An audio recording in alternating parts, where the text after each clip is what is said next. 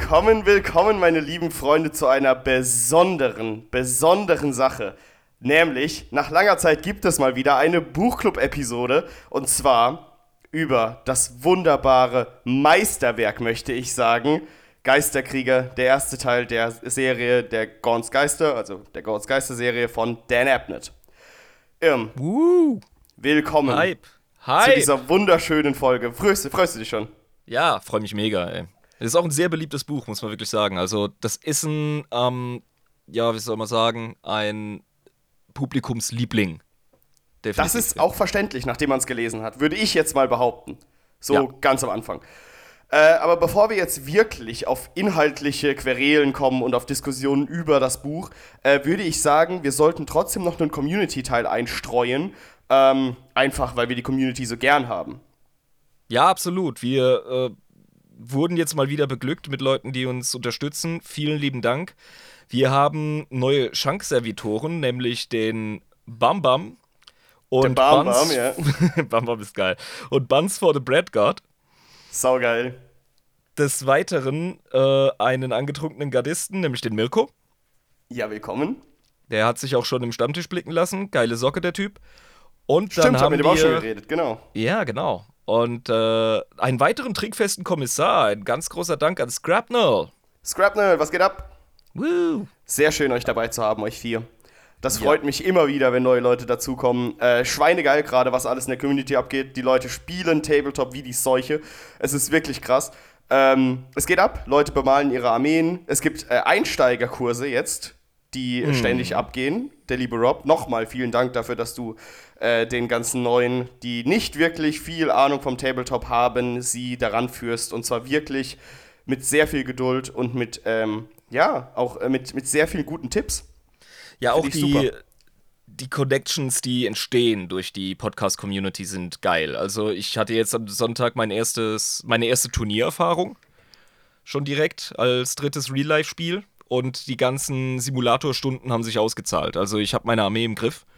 Und ähm, der Pesche und ich, er hat die ganze Sache, äh, also war mehr oder weniger Gastgeber und hat mich da auch spontan eingeladen. Wir haben ein Tag-Team gebildet und Astra Militarum Dark Angels gegen den Rest der Galaxie.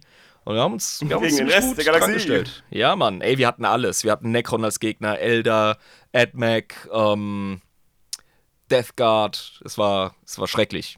Aber es hat Schrecklich ultra geil. Spaß gemacht. Ja, es war schrecklich geil. Also ich hatte einen mega Spaß, er auch.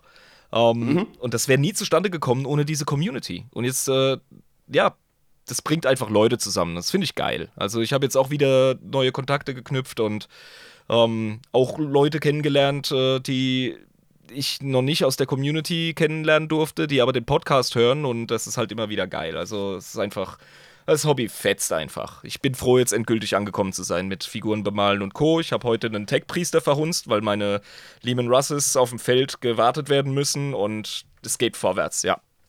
Du hast ihn verhunzt? Ja, also ich werde da ein paar Sachen werde ich nochmal bemalen, aber im Großen und Ganzen ist es schon gelungen, ja. Ja, gut. Und äh, bedenke, wir haben auch die Hessen-Einladung bekommen, mein Lieber. Ne? Ja, genau. Es gibt Wir- das erste Adeptus Enebris ähm, Community-Treffen. Ähm, sehr begrenzte Plätze. Ich glaube, die werden wir auch alle füllen. Aber es wird äh, im Grunde so eine Art Testrun sein. Und äh, wenn das glückt und Spaß macht, wovon ich ausgehe, dann Ja, wird es Fall. äh, Mit der Community auf jeden definitiv nicht das letzte sein. Absolut, ja. Genau. Das äh, freut mich sehr, das alles zu hören. Wir haben echt nie was Schlechtes über die Community zu sagen. Wir sind ehrliche Menschen. Wenn es etwas Schlechtes zu sagen gäbe, würden wir das auch tun, aber das gibt es bis dato einfach nicht. Ähm, deswegen, ja, weiter so, Leute. Patreon.com slash adeptusenepres mit 350 Seite dabei und könnt Teil dieses extrem wahnsinnigen Haufens ähm, sein. Genau. Irm, wollen wir? Hast du Blut? Ja, Hast mein du Bier wird warm, Alter. Willst Das du? geht gar du? nicht. Ja. Dein, dein äh, Tiefkühlbier, was du mir gerade erzählt hast vor der Aufnahme. Bierdurst, ja, ey, ich hab, wie gesagt, das fucking Augustiner ins Gefrierfach gepackt, damit es rechtzeitig kalt ist, und zwar richtig. Schön, lecker, kalt und hell. Und lecker, wie Bier halt sein muss, Junge, echt jetzt. Echt jetzt, und Alter. hab mir dann ein Post-it äh, auf die Kühlschranktür gepackt mit Eisfach, Ausrufezeichen. Das war aber kein selbstklebendes Post-it, das ich der Lisa da gemobst habe, ey. Ich musste das mit so einem fucking Tesastreifen festmachen. Wo leben wir denn? Im finsteren Mittelalter oder was? Ja, ne? Deswegen, dass du dich abregen kannst, erstmal zig Klack machen, würde ich Ja, sagen. aber bitte, ey. So. 3, 2, 1. Ich war zu schnell. Ja, das bist du immer. ähm. Manchmal ist ein Stein einfach nur ein Stein und nicht alles, was glitzert, ist Gold. Manchmal ist es auch einfach ein Zinnober-Schlüsselkristall, der das Ende der Welt einläuten könnte. Mit Leichtigkeit. Das Ende zahlloser Welten, wenn man sich mal überlegt. Welten, also, ja. ähm, ich Und sag's euch. Damit einen wunderschönen guten Tag zur Buchclub-Folge. Ja. Ja, ähm, das ist jetzt ein geiles Foreshadowing. Super, gefällt mir. Ich würde trotzdem aus Prinzip, weil es immer wieder Leute gibt, die es nicht ähm, erwarten. Wir machen hier eine Buchbesprechung und wir reden über die Inhalte. Leute, wenn ihr Geisterkrieger noch nicht gelesen oder gehört habt, dann macht das. Wir werden das im Leben nicht so geil rüberbringen, wie es der Autor selbst. Es ist ja my boy Danny A., oder? Das ist Danny A., Dan Abnett, Yeah. natürlich. Ein ganz hervorragender Autor. Na, hervorragend. Ach, eine, eine Größe der äh, angelsächsischen Literatur. Auf jeden Genau. Fall. Ähm, ähnlich wie bei Infinite und Divine explodiert die Handlung gegen Ende. Also es kommen Sachen raus, die in der Welt von 40k ungeheuerlich sind. Und deshalb zieht euch das Buch rein und hört euch die Folge danach an. Ich mein's fucking ernst. Ey, ihr versaut euch sonst ein richtig geiles Buch, das Ende ist gestört. So, das ist die Genau. krasseste Spoilerwarnung überhaupt. Ich glaube, das ist gerechtfertigt, dir dafür äh, ins Maul zu grätschen, aber bitte. Auf jeden Fall. Äh. Und, meine Freunde, wir werden, ja, nochmal kurz Pause, wir werden Ausrufezeichen spoilen. Ja? Das ist also, wir Ja, haben es jetzt Sau, deutlich gemacht. natürlich. Wir haben es jetzt Ja, deutlich gemacht, ja. Ja, ja. Und äh, genau, also schaltet ab, wenn ihr es noch nicht gelesen oder gehört habt. Es geht ab wie die Sau. Tut es euch an. Es Wir spoilen geil. euch die Scheiße aus dem Leib, Leute, und ihr solltet nur am Start sein, wenn ihr drauf steht. So, lieber Irm, wir wollen ja jetzt nicht wie äh, bei manchen Buchclub-Folgen alles runterbeten wie ein Papagei, was in dem Buch vorgekommen ist. Aber äh, willst du oder soll ich einen ganz kurzen Abriss machen? Eine Synopsis. Eine ganz kurze. Ähm, ja, ich würde mich dran wagen. Okay. Und du kannst mich dann ergänzen. Also, ähm, wir begleiten den Kommissar Ibram Gaunt durch ähm, so Flashbacks seiner Kindheit, du, durch den Roman hindurch, die die Handlung tatsächlich unterstützen. Und seinen Werdegang als Offizier in der imperialen Armee, was ja nicht selbstverständlich ist, aber darüber werden wir so noch, noch sprechen, was das eigentlich bedeutet. genau. Und er hat ein Astra Militarum Regiment unter sich, das er tatsächlich als Colonel, was ist nochmal der deutsche Rang im Oberst. deutschen Hörbuch? Als Kommissar Oberst. Oberst. Der ist Kommissar, Kommissar Oberst Ibram Gaunt. Korrekt. Ja, das ist eine merkwürdige Kombination. Ähm, er führt seine Leute, die ähm, das Regiment von Tanit, das Erste und einzige. Genau. Die haben eine etwas tragische Hintergrundgeschichte und werden mit ganz viel Verständnis und Fürsorge und Rücksichtnahme von Gaunt geführt, was sehr untypisch ist, vor allem für Kommissare. Genau. Es wird ja auch relativ früh klar. Also, wolltest du weitermachen oder wollen wir erstmal. Ne, darüber das ist jetzt im? Grunde meine Einführung, ja. Genau, wollen wir. Zusammenfassung mache ich keine.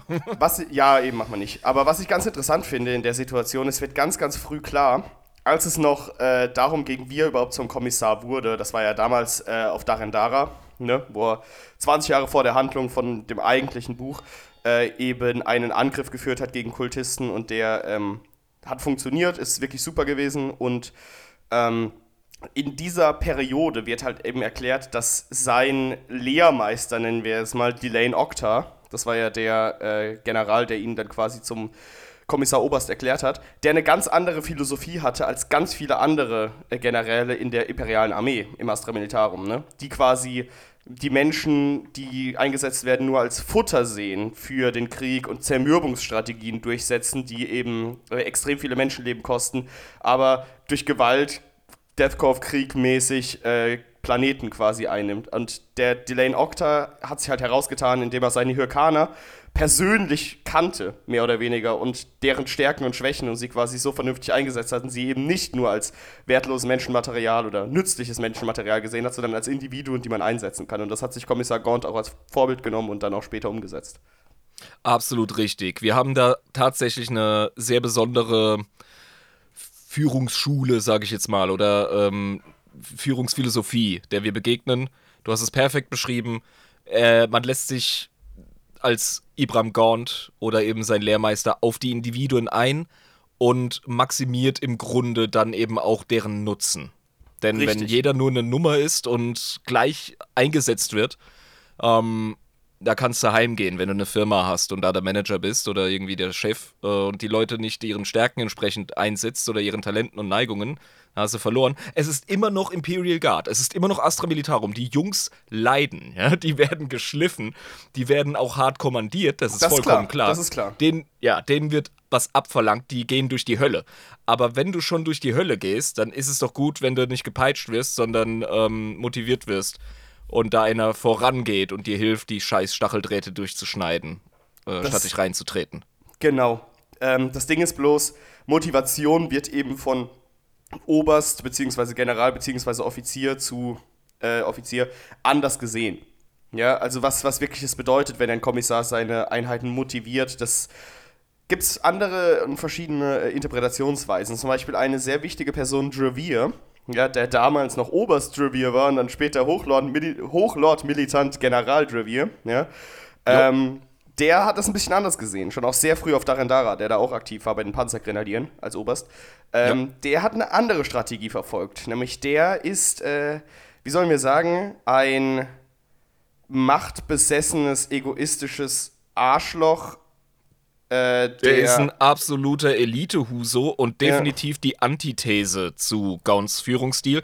Und die werden ja, ja auch ähm, relativ früh im Buch gegenübergestellt. Also, genau. aber deutlicher könnte es nicht sein. Da nimmt jemand ein weißes und ein schwarzes Karo und hält sie nebeneinander. Ja, das macht Abnet ganz gezielt im ersten Kapitel. genau, klar. genau. Und was ich da halt so interessant fand, ist, wir sprechen meistens über das Astra Militarum als ein hermetisch abgeschlossenes Ding. Das ist halt einfach das Militär und das hat seine Doktrin. So einfach ist es nicht. Ähm, das Astra Militarum ist in sich selbst durch die verschiedenen Regimenter und durch die verschiedenen Führungspersonen unfassbar divers. Ähm, ja. Das ist sehr, sehr interessant aus dem Buch rauszulesen, was ich vorher auch nicht so wusste. Also ich habe auch durch dieses Buch das gelernt, weil ich vorher das Astra Militarum auch eher als äh, sehr autoritär, streng und äh, die Menschen nicht wirklich als Menschen in dem Sinne sehend gesehen. Aber es gibt eben auch andere Facetten innerhalb des Astra Militarums. Genau. Und, Zuerst ist ja. zu begreifen, dass das Astra Militarum kein monolithischer Block ist. Also nicht äh, jeder sieht aus wie ein Kardianer und nicht jedes Regiment wird gleich geführt. Genau. Das ist richtig.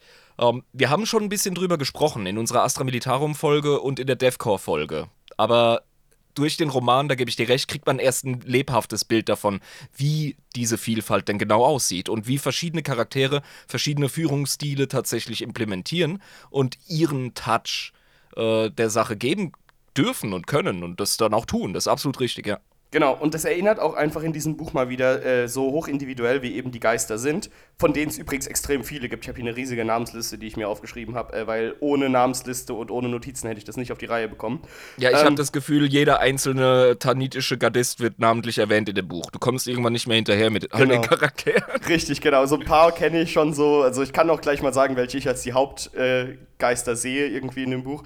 Aber ja, es sind das, sehr, sehr äh, viele. Das, Jabba, das ist klar, dass man sich seine Hauptgeister im Buch aussucht, aber das ist etwas, das äh, suchst weder du noch ich aus. Das haben GW für uns gemacht, weil sie die Modellreihe rausgebracht haben. Genau. Und ich meine, ja, die werden also, noch am meisten erwähnt. Ja, und man, man erwischt sich auch dabei, dass man eigentlich nur auf die sechs Stücken Fick gibt. So. Das, das ist irgendwie richtig, ne? Weil die anderen sterben. Ja, ja, ja, Maya, Bryn Milo ist natürlich klar. Bryn Milo, ja. wie er äh, ausgesprochen wird im Deutschen. Ähm, Stimmt, ja das, Mas das quasi das Maskottchen habe ich äh, in Klammern hingeschrieben, lol. Äh, ja, es, ist, es ist wirklich so. Aber die sind hochindividuell und manchmal vergisst man eben in dem Schrecken und Grauen des Krieges, übrigens, wir befinden uns hier im Sabbatkreuzzug, Kreuzzug der Sabbatwelten, falls es, ne? mhm. ne? Aber ist klar, die Leute haben es ja gelesen, beziehungsweise gehört, die wissen das ja. Ähm, der große Kreuzzug, ne?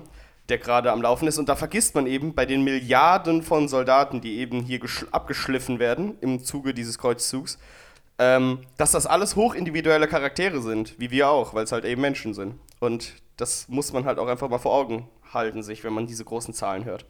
Das ist wichtig bei Astrabilitarum-Romanen, dass man die Hintergrundgeschichten und die verschiedenen ähm, individuellen Hintergründe einfach der Menschen kennenlernt, der Gardisten. Ansonsten hat man keine Soldatengeschichte. Das ist ja ein Kriegsroman. Ja, mhm. Gaunsgeister. Also da ist Detektiv und äh, Agentenshit mit drin, ganz klar. Wir mhm. haben eine Prise Inquisitor hier, wir haben ein bisschen Geheimagent dort. Aber im Großen und Ganzen ist es wirklich so ein Band of Brothers. Äh, wir sind zusammen im Krieg und äh, gehen durch die Scheiße miteinander. Kloppensprüche-Roman. Also es ist so ein bisschen ein 80er Jahre ähm, Actionfilm mit Tiefgang, weil Dan Abnett. genau, richtig. Und ich äh, habe mich auch erwischt dabei, wie ich äh, zwischendurch also hauptsächlich war das eben äh, auf Pyrites, also die Stadt Grakia, wo sie zwischendurch sind. Da habe ich mich wieder so ein bisschen erwischt, als ich so Eisenhorn-Vibes bekommen habe, so von der Art und Weise, so ein bisschen detektivisch, ein bisschen Nachtleben, so ein bisschen äh, Verfolgungsjagden, so, ne? Das hat auch ganz klar, zwischendurch ganz klar. auch sowas, ja, genau. Das fand ich das sehr war, geil. Oh, das war so ein geiles Kapitel, Alter. Ich habe das so genossen auf, in dieser Stadt. Ich fand das so geil, ja also Soldaten ja. auf ähm, äh, Shore Leave, einfach auf Urlaub, auf Fronturlaub. Genau, und man würde denken, dass das so das langweiligste Kapitel ist, aber ich finde es irgendwie das Spannendste. das, das ist das Geilste, ey. Wie, ja, sie, genau. wie sie zu Nutten und ins Casino gehen und. Genau, und die, die, die Einheimischen abziehen. Ja, und die, die ähm, einheimische Bevölkerung einfach abziehen mit Alk und äh, genau. Schmuddelheftchen und so. Ja. Äh, das ist so geil. Wie heißt du nochmal der Große, der mit der Gatlin-Gang, ey? Äh, Bragg. Der Autocannon. Der Bragg. Ja, Bragg. Bragg ist der geilste. Der ist ja ein bisschen einfach gestrickt, aber dafür halt groß. Der heißt ja auch Versuch's nochmal, Bragg. Versuch's nochmal, Bragg ist der genau. schlechteste Schütze der Taniter, wahrscheinlich. Der hat Und dann immer den Raketenwerfer oder die äh, fette Gatling. er macht sich innerhalb des Romans dann irgendwann zum Heavy Weapons Guy im Grunde. Weil mit dem Last Rifle musst du halt doch zielen, es ist halt so. Und er nimmt dann irgendwann eine Autocannon und trifft immer noch nicht so gut, aber wenigstens mhm. ist genug Blei in der Luft, dass er, dass der eine oder andere Gegner down geht und auch äh, ein, ein, Baukran umfällt und was weiß ich was. Ich muss, ich muss, ja, ja, genau. Versuch's nochmal, Brack ist eine richtig geile Sau. Ähm, da geht ja irgendwann auf äh, dem Fronturlaub die Scheiße los und die genau. äh, Geister müssen ihrem Kommissar zur Hilfe eilen und er ist gerade voll am Daddeln mit dem Kleinen, ja, mit dem Maskottchen, dem Jungen. Ja, genau, der, der den Dudelsack ja. spielt. Genau, ja. Genau, der passt so ein bisschen auf ihn auf und äh, dann ist er gerade am Würfeln, hat Assi die Kohle gewonnen, hockt auf einer Menge Chips, ist am Saufen wie blöd. Und dann müssen sie halt los und er zögert nicht, lässt seine Gewinne zurück, gibt aber der Stripperin nochmal einen fetten Kuss, ja, als Ja, muss ja, muss ja, genau. und zischt ab. Das ist ja, so eine geile ja. Szene, Mann. Aber vor allem, wenn es darum geht, die Antina Patricia aufs Maul zu hauen, den Hurensöhn, dann ist es auch einfach genau. wichtig. Genau, wir ja. haben natürlich unsere Highschool-Antagonists, ja. Wir haben die scheiß Gang. Ähm, Regimentsrivalitäten sind im Astra Militarum immer ein Thema. Das mhm. macht sie ja auch äh, interessant. Also es gibt einfach Regimenter, die aufgrund ihrer Kultur nicht gut miteinander klarkommen. Und äh, im Falle der Tanite von Gaunt und den äh, Patriziern ist es halt einfach ein Konflikt der Mentalitäten, coole Dudes und riesen Arschlöcher. Das ist nicht kompatibel. ja, und die Antina Patrizier sind halt ein mega erfolgreiches Regiment, die äh, aber ein Riesenproblem hatten, weil ich kann es mal kurz versuchen, was die für ein Problem jetzt speziell mit den Tanitern bekommen haben. Die waren ja zwischendurch auf Fortis Binaris. Ganz kurzer Abriss, große AdMac World mit richtig krassen Absatzzahlen, sind im Chaos verfallen. Die Beichter, wie sie im Deutschen genannt werden, äh, sind diese ja. Chaoskultisten und ähm, wollen ein riesiges Ritual mit sieben Steinen starten. Ja, das kommt später raus. Gaunt ist natürlich mit seinen Tanitern am Start, findet im Untergrund eine coole, äh, so, so eine Bahn, ja, und schafft es, äh, die mit Logik und Schleue zu verlangsamen, damit sie quasi mit der Bahn, die normalerweise Munition zu den Beichtern transportiert, das direkt so ins Herz der Gegner kommen. Ja. Genau, richtig, so eine genau. Materialbeschaffungsbahn. Direkt ins Herzen der Gegner kommen, killen währenddessen sogar noch ein paar Chaos Space Marines von den Iron, äh, Iron Warriors. Ähm, Was richtig, halt der krass, ist, ist aber, übel krass. Ja. Aber es ist, es ist okay geschrieben finde ich. Also es ist nicht so, äh, die haben sie durch reinen Heldenmut gekillt. Die hatten scheiße Glück. Die hatten extrem also, Glück. Also, ja, das war ähm, Skill und äh, Glück. Und dann ist es okay, wenn Gardisten Astartes killen. Genau. Weil auf dem Tabletop sage ich dir direkt, das passiert nicht so einfach oder so oft. Genau, und durch die äh, Prophezeiung, die er damals vor 20 Jahren auf Daradara bekommen hat, wurde ihm gesagt, sieben Steine werden es sein zerstöre sie und du wirst vernichtet, trenne sie und du wirst erlöst werden. Äh, aber du, zuerst musst du deine Geister finden. So, das war ja die Prophezeiung. Ähm, Ja, und du denkst die ganz Ja. am Anfang, wo du noch so keinen Plan hast. So, Alter, was geht bei labert dir? die Fotze hier. der die hat- weg, die Chaos. Die hat zu viel geraucht, ohne Scheiß, was ist da los? ja, und ganz am Ende dann am so, Ende, oh, oh, am Ende stellt sie sich als die wichtigste Person in der ganzen Handlung raus. Ja, und du fragst dich so, wer zum Teufel aus dem Warp war das denn? Der Gaunt so geholfen Ja. hat. Ja. Oh mein Ähm, Gott, ja, ich freue mich schon so über den fucking Inhalt zu sprechen, ey. Das ist so, oh. mm. Genau, genau. Und äh, die schaffen es quasi zu diesen Steinen hinzukommen und Gaunt erinnert sich, was vor 20 Jahren ihm gesagt wurde. Er so Flashback so. Dann, nein, Jungs. Steine! Und dann so, nein, Jungs, Moment, sieben Steine, zuerst muss seine Geister finden. Nein, wir müssen sie trennen, nicht zerstören. Die trennen die Verbindung der Geist, der Steine und die ganzen Kultisten fallen quasi vom Bann des Warps ab. In dem Sinne. Äh, und Ja. somit haben sie quasi Fortis Binaris, die AdMac World, gerettet. Und die äh, Jantina Patricia waren zu spät. Die waren halt, weil sie gesagt haben, hey, wir schicken die Tanita vor, die sterben dann und dann können wir den Sieg einheimsen. Das ist genau der Punkt. Das ist genau der Punkt. Es ist wirklich so ein bisschen äh, Klischee-filmmäßig. Die Taniter sind die Elitären, die äh, safe spielen und keinen Fick geben. Also weder auf die eigenen Leute noch auf andere Regimenter. Ähm, und die haben ganz klar dafür gesorgt, dass Gaunt äh, verheizt werden soll und sie dann quasi in Sicherheit hinterher. Die Patricia, nachrücken. genau, ja, ja. Die Patricia, genau.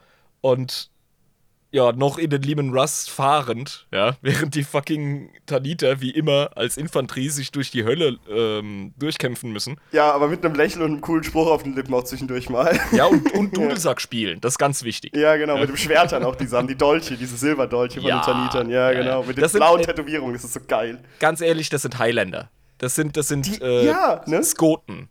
Das sind, wie weißt du, di- dieser, dieser keltische Touch wie von den Pikten in der Völkerwanderungszeit. Ja, genau. Die haben sich ja auch blau bemalt. Und die Taniter haben auch blaue Tattoos, so tribal-mäßig. Und sie spielen Dudelsack und ähm, ja, also. Und im, im englischen äh, Hörbuch haben sie einen krass schottischen Akzent. Ja, okay, verstehe, aber die haben ja auch blaue Tattoos, sind Ja, großgewachsene Weiße Ja. mit Ja. Äh, Dudelsäcken und den Dolchen, den rituellen. Ganz klar und Genau. saufen wie die Hölle, also ja. Ja. Ganz anders als die vitrianischen Dragoner, die äh, dunkelhäutigen, ultradisziplinierten, ähm, krassen Krieger, ja. Genau, Mit genau. Die haben so, ja. die haben so ein bisschen äh, so einen ähnlichen Touch wie die, ähm, ah, wie heißt, wie heißt denn nochmal diese Eunuchenarmee bei Game of Thrones?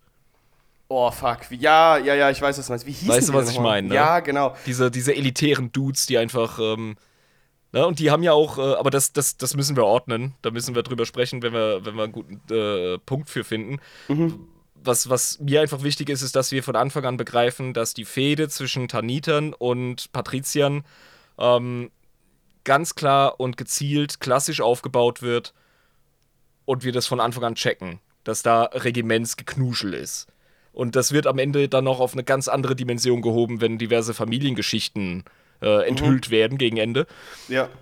Und die Story äh, dieser Regimentsfehde ist ganz eng verwoben mit Gauns persönlicher Familiengeschichte. Das macht es Mhm, dann auch genau. nochmal relatable. Also, ich mag so On-the-Nose-Sachen eigentlich nicht gerne, aber ich finde, Dan Abnett hat es geschafft, in dem Buch das leicht verdaulich und natürlich wirken zu lassen. Oder was war dein Eindruck? Ja, das hat er gut hinbekommen. Was ich aber auch ganz interessant finde, ist eben die Verstrickung der Jantina Patricia ganz klar mit äh, dem guten, dem, äh, oh, Moment. Wie hieß der Kollege nochmal? Da ist er. Das war sein Rang, seine Javier, Funktion? Der Javier, der äh, General Ja. Javier, genau. Die sind ja sehr krass verbunden, weil eben der Oberst Flans, der Jantina Patricia, so ein, Genau. so ein kleiner Pisspage ist vom Javier, kann man so sagen. Der, ja, ganz klar. äh, ihm so ein bisschen äh, so zu Füßen liegt, weil er eben natürlich machtbesessen und machthungrig ist und natürlich eine hohe Stellung haben will innerhalb des Kreuzzugs der Sabbatwelten. Und es kommt ja auch raus, dass der gute Javier den jetzigen Befehlshaber Makaroth, den Kriegsherr Makaroth, ähm, absetzen will. Was heißt absetzen? Er möchte. äh, Er möchte Kalif anstelle des Kalifen werden. Sag's, wie es ist. Genau, er möchte Kalif anstelle des Kalifen werden und er will einfach die Führung dieses Kreuzzugs haben, weil das ist ein sau wichtiger Kreuzzug innerhalb des Imperiums, der Kreuzzug der Sabbatwelten. Der ist Absolut. richtig, richtig, richtig dick. Damit wäre er einer der wichtigsten Menschen innerhalb des Imperiums der Menschheit, ähm, was jetzt gerade Makarov ist. Ja. Und äh, das muss er quasi mit einer gewissen List machen, aber auch mit einem Instrument. Und darauf kommen wir dann auch nochmal zu sprechen, was sein Plan ist. Wie er an Genau, diese dann Machtstellung können wir ein bisschen, exakt, dann können wir ein bisschen in den Plot gehen, äh, in die Struktur. Jetzt im Moment erwähnen wir halt einfach unsere Highlights, finde ich auch cool. Mhm. Ähm, und dann können wir ein bisschen über äh, gewisse Gegenstände und äh, Codierungen und so reden. Es gibt noch eine Sache, die mir gerade auf dem Herzen liegt, sonst vergesse ich es in meinem Ja, Suffkopf. bitte, bitte, bitte. Und zwar ähm, die Tatsache, dass wir hier bei den Helden und den Antagonisten tatsächlich wieder so ein klassisches Ding haben. Unsere Bösewichte sind ausgesprochen egozentrisch motiviert und machtgeil. ganz klassisch. Und sind sehr, sehr, ähm, auch für 40k-Verhältnisse hierarchisch autoritär. Aber auch ähm, gerne mal zwischendurch so eine Aber un Misch. unaufrichtig. Genau, Unehrlich. unaufrichtig. Die sind eine Mischung aus ähm, stumpfsinnig, aber eben auch nicht nur das, sondern eben auch Durchtrieben. Durchtrieben, genau. Ja, der, ja, der, der. Brochus zum Beispiel, das ist halt so der äh, Handlanger, sagen wir jetzt mal, von dem, äh, vom Oberst Flens. Ja, das Pat- sind so- das sind so wirklich- Ja. ich, ich habe es jetzt schon ein paar Mal gesagt, aber das sind so klassische Tropes einfach. Ja, so dieses, äh, du hast die Handlanger, du hast die Schoßhunde, ja. die haben auch ihre eigenen Motivationen. Der Netnet schreibt keine eindimensionalen Charaktere, das macht er nicht. Ja, genau. Aber bei Gorns Geister hat er definitiv ganz klassische Tropes verwendet, um diese Charaktere einzubetten in die Story. Ganz Was es klar. halt auch einfach extrem angenehm macht. Ja, das Ganze. ja, easy reading teilweise, Ja, auch wenn es genau. spannend ist. Es- Also es ist das- spannend, aber es ist einfach, ja. einer der Gründe, warum es auch ein Publikumsliebling ist. Äh, nicht jeder Roman muss äh, so kryptisch sein wie ähm, der äh, Himmlische und der Seher. Äh, genau. Weißt du, es darf auch mal ein Sat 1 äh, Freitagsabendsfilm sein. Und der kann auch gut sein und muss nicht gleichzeitig irgendwie Goethes Faust sein. Das, das ist okay und das habe ich auch gern. Und das ist für mich Gons Geister, definitiv. Genau, und was ich auch an diesem ähm, Buch schön finde, ist, wir haben es hier mit extrem vielen unterschiedlichen Charakteren zu tun, die unterschiedlich viel Screentime, sagen, würden wir jetzt in dem Film sagen, bekommen. Ähm, was ich zum Beispiel auch einfach extrem interessant finde, sind drei Charaktere, die mehr oder weniger häufig vorkommen. Das ist einmal Golesh Haldane, den wir auch kennen aus, äh, als, aus Eisenhorn, dem ersten Teil. Falls Haldane ist äh, nicht, hat nicht seinen letzten Auftritt in der Eisenhorn-Serie. Genau. Ja. Mhm. Und, das ist ein wichtiger Dude. Genau, der war ja damals noch auch so ein kleiner äh, Inquisitor nur und wurde dann eben beim ersten Eisenhorn-Teil erst zum Inquisitor und jetzt ist er ein voll ausgewachsener, radikaler äh, Inquisitor.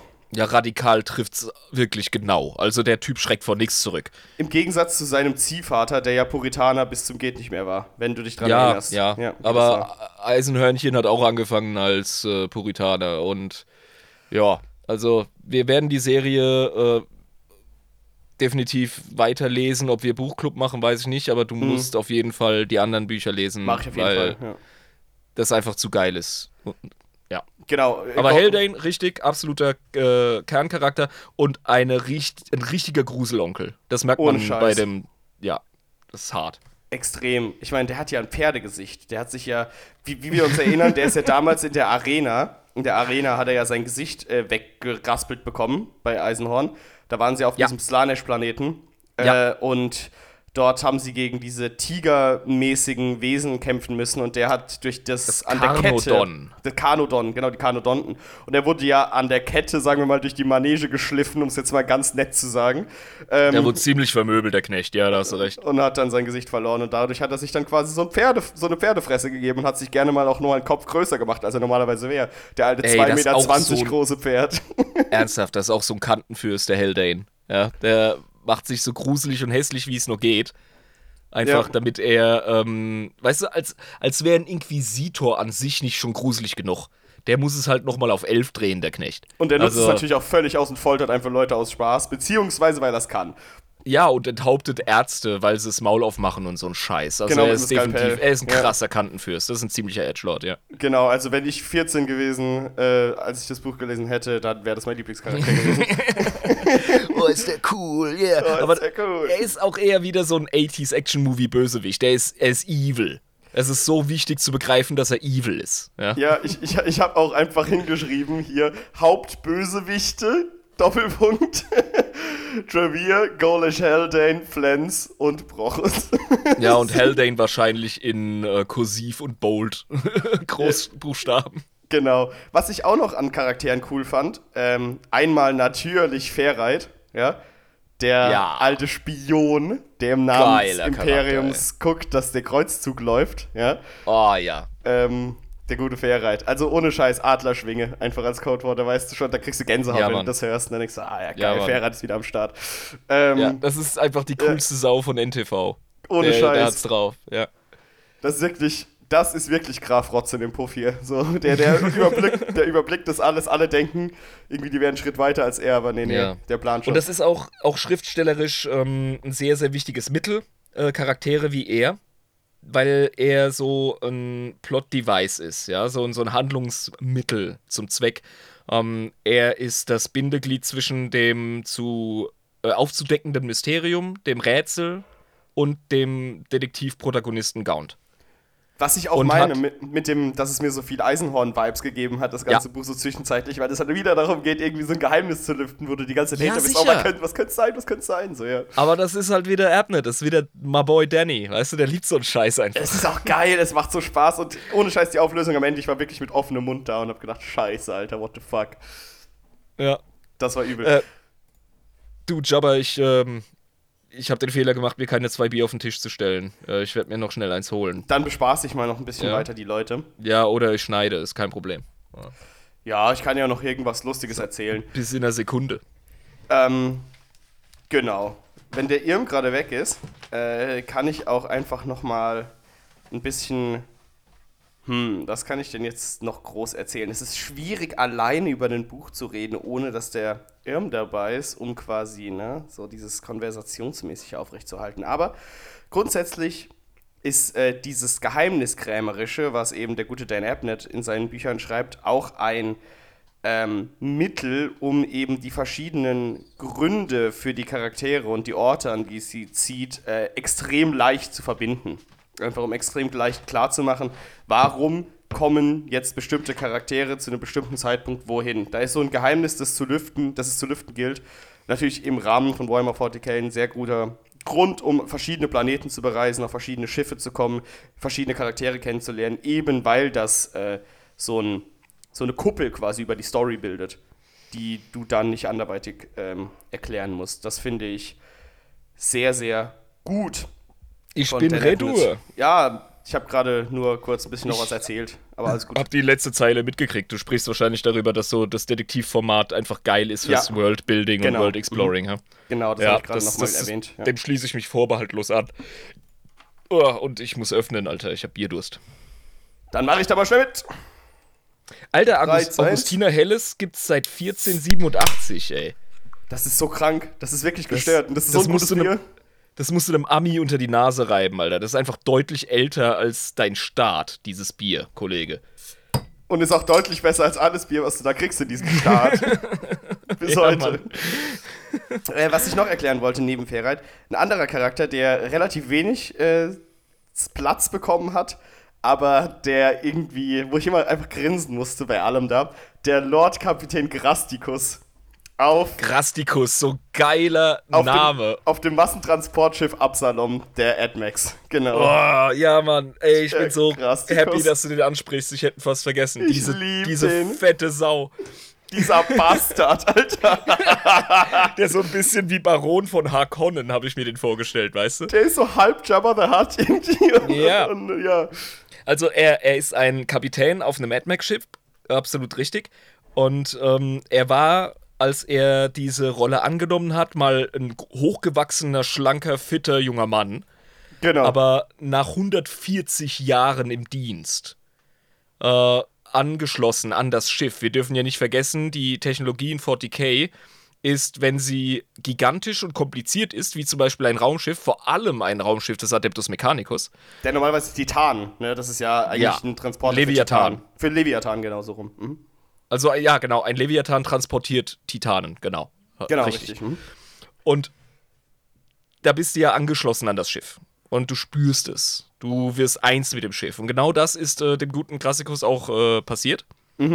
Der wurde genauso fett wie sein Transporter.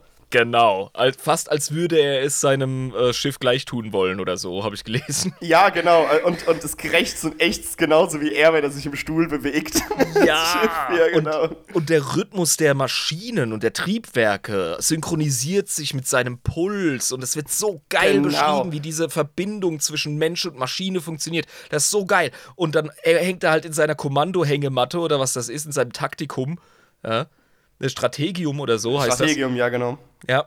Ja. Äh, hängt er dann in seiner abgeschirmten Kugel und ist einfach nur am Abranzen. Ja, der, der ist so am Auf Mocken. die wie- ekelhafteste Art und Weise aber auch. ja, einfach. also noch schlimmer als ich damals mit meinen Jungs in den frühen 2000ern bei den LAN-Partys, wo wir unsere Röhrenmonitore und Ja, Rechner in genau. die Keller geschleppt haben, um Counter-Strike zu zocken. Ja, damals noch 1.6, Alter. Bezei ja, Source Engine kam frisch raus.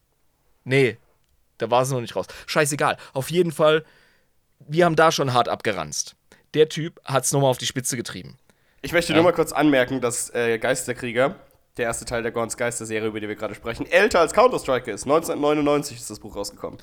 Alter, dann wundert mich gar nichts, was die Tropes angeht und was äh, die Struktur angeht, etc. Also dann hat Danny definitiv in eine Kerbe geschlagen, die einfach zeitgemäß war. Ja, 90er war das noch. Also das hat mich auch Ja. gewundert. Da habe ich gedacht, scheiße, ich war vier Jahre alt, als es rauskam. Holy shit. Ähm, Abgefahren. August 99 kam der Schinken raus. Äh, genau, da warst du elf, ne? Richtig? Genau. Das Ich? ist, 99, ja. Ja, genau. Das war, das war lang her, sag ich dir. Das war, das war nicht gestern. Ähm, genau. Aber wie gesagt, diese ganzen verschiedenen Charaktere und generell diese Kuppel, die Moment, ich gebaut bin wird. 87er Baujahr. Ach, 87er bist du ja. Stimmt, sorry, habe ich ganz vergessen. Du bist ja 12 gewesen dann. Das macht einen riesen Unterschied, deswegen wollte ich nochmal korrigieren. So. Ja, gut. Ähm, genau, aber diese, diese Detektivgeschichte, die äh, bringt ja auch einfach zusammen natürlich mit der Militärgeschichte den Grund dafür, dass du auf verschiedenste Planeten, auf verschiedenste Schiffe kommst und dort auf verschiedenste Charaktere stößt. Das ist halt einfach das Interessante. Ähm, sprechen wir auch gerne mal über die Attentatsversuche? Oder wollen wir, wir, wir sprechen zuerst erstmal über den Kristall, würde ich sagen. Ich glaube, das ist ein bisschen wichtiger als Plot-Device. Ja, genau. Lutschen wir den Schwanz von vorne. Ja. Da haben wir definitiv ähm, das große Mysterium, das Gaunt auf seine Reise und auf seine Neugier, auf seinen Trip bringt. Definitiv. Genau, weil ähm, wir haben ganz am Anfang des Buches es mit zwei äh, Schlachtkreuzern zu tun, die ein Manöver fliegen.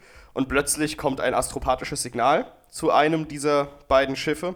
Und der Astropath ist äh, plötzlich ganz hippelig und sehr hoch konzentriert und sagt halt, Leute, wir haben hier eine Nachricht bekommen mit der Geheimhaltungsstufe Zinnober. Und der Kapitän des Schiffs kriegt fast einen Herzinfarkt. Das wird genauso beschrieben, dass Ja. äh, der wirklich also kurz vorm Herzkollaps steht, ob dieser äh, Nachricht. Ähm, weil Zinnober ist eben die härteste und krasseste Geheimhaltungsstufe im Imperium der Menschheit, soweit ich das herausgefunden habe. Absolut. Und die ist unerhört. Also es gibt kaum Leute, die jemals in Kontakt kamen mit einer Nachricht, die auf Zinnober-Level geheim gehalten wird. genau. Es ist auch ein ver äh, veralteter äh, Code. Also Richtig, genau. ist eine A- äh, ein, der, der Farbencode ist veraltet, es gibt dann einen aktuellen Code und das sagt viel aus über dieses Geheimnis, ja. Genau. Und sie bekommen das einfach als astropathische Nachricht und merken, scheiße, das muss einfach ans Oberkommando weitergeleitet werden, so schnell wie es geht. An die Leute, die eben die Berechtigung haben, diese Nachricht zu lesen. Und keiner auf diesem Schiff hat eben diese Berechtigung, deswegen muss es weitergeleitet werden, weil du wirst einen Teufel tun. Und sie, bo- äh, also du kannst ja die, die Zinnober-Nachricht gar nicht lesen, wenn du die Berechtigung dazu nicht hast. Das, Das ist ja hat mich- unmöglich. Ja, das hat mich beim Genießen des Buches ein bisschen, ähm, das hat eine Menge Fragen in mir aufgeworfen, so als Lore-Nerd. Können Astropathen Nachrichten weiterleiten, ohne deren Inhalt zu verinnerlichen oder zu begreifen? Müssen Oder- sie wohl können, weil sonst könnten ja alle Ja. Astropathen die, die krassesten Geheimnisse des gesamten Imperiums aufschnüffeln. Eben, eben, Ja. genau, weil du musst ja, absolut richtig, Jabba, du musst ja von Astropath zu Astropath zu Astropath musst du ja die Flüsterpost ja, machen. Richtig, genau. Und dann ist es wichtig, dass erstens die Nachrichten unverfälscht sind, also keine Flüsterpost passiert. Und es ist wichtig, dass die Geheimhaltung äh, gewährleistet ist, gerade bei so einem Zinnober-Level-Shit. Und der Zinnober-Level-Shit, der ist ja so krass, der Astropath ist einfach gestorben, als er das weitergeleitet hat.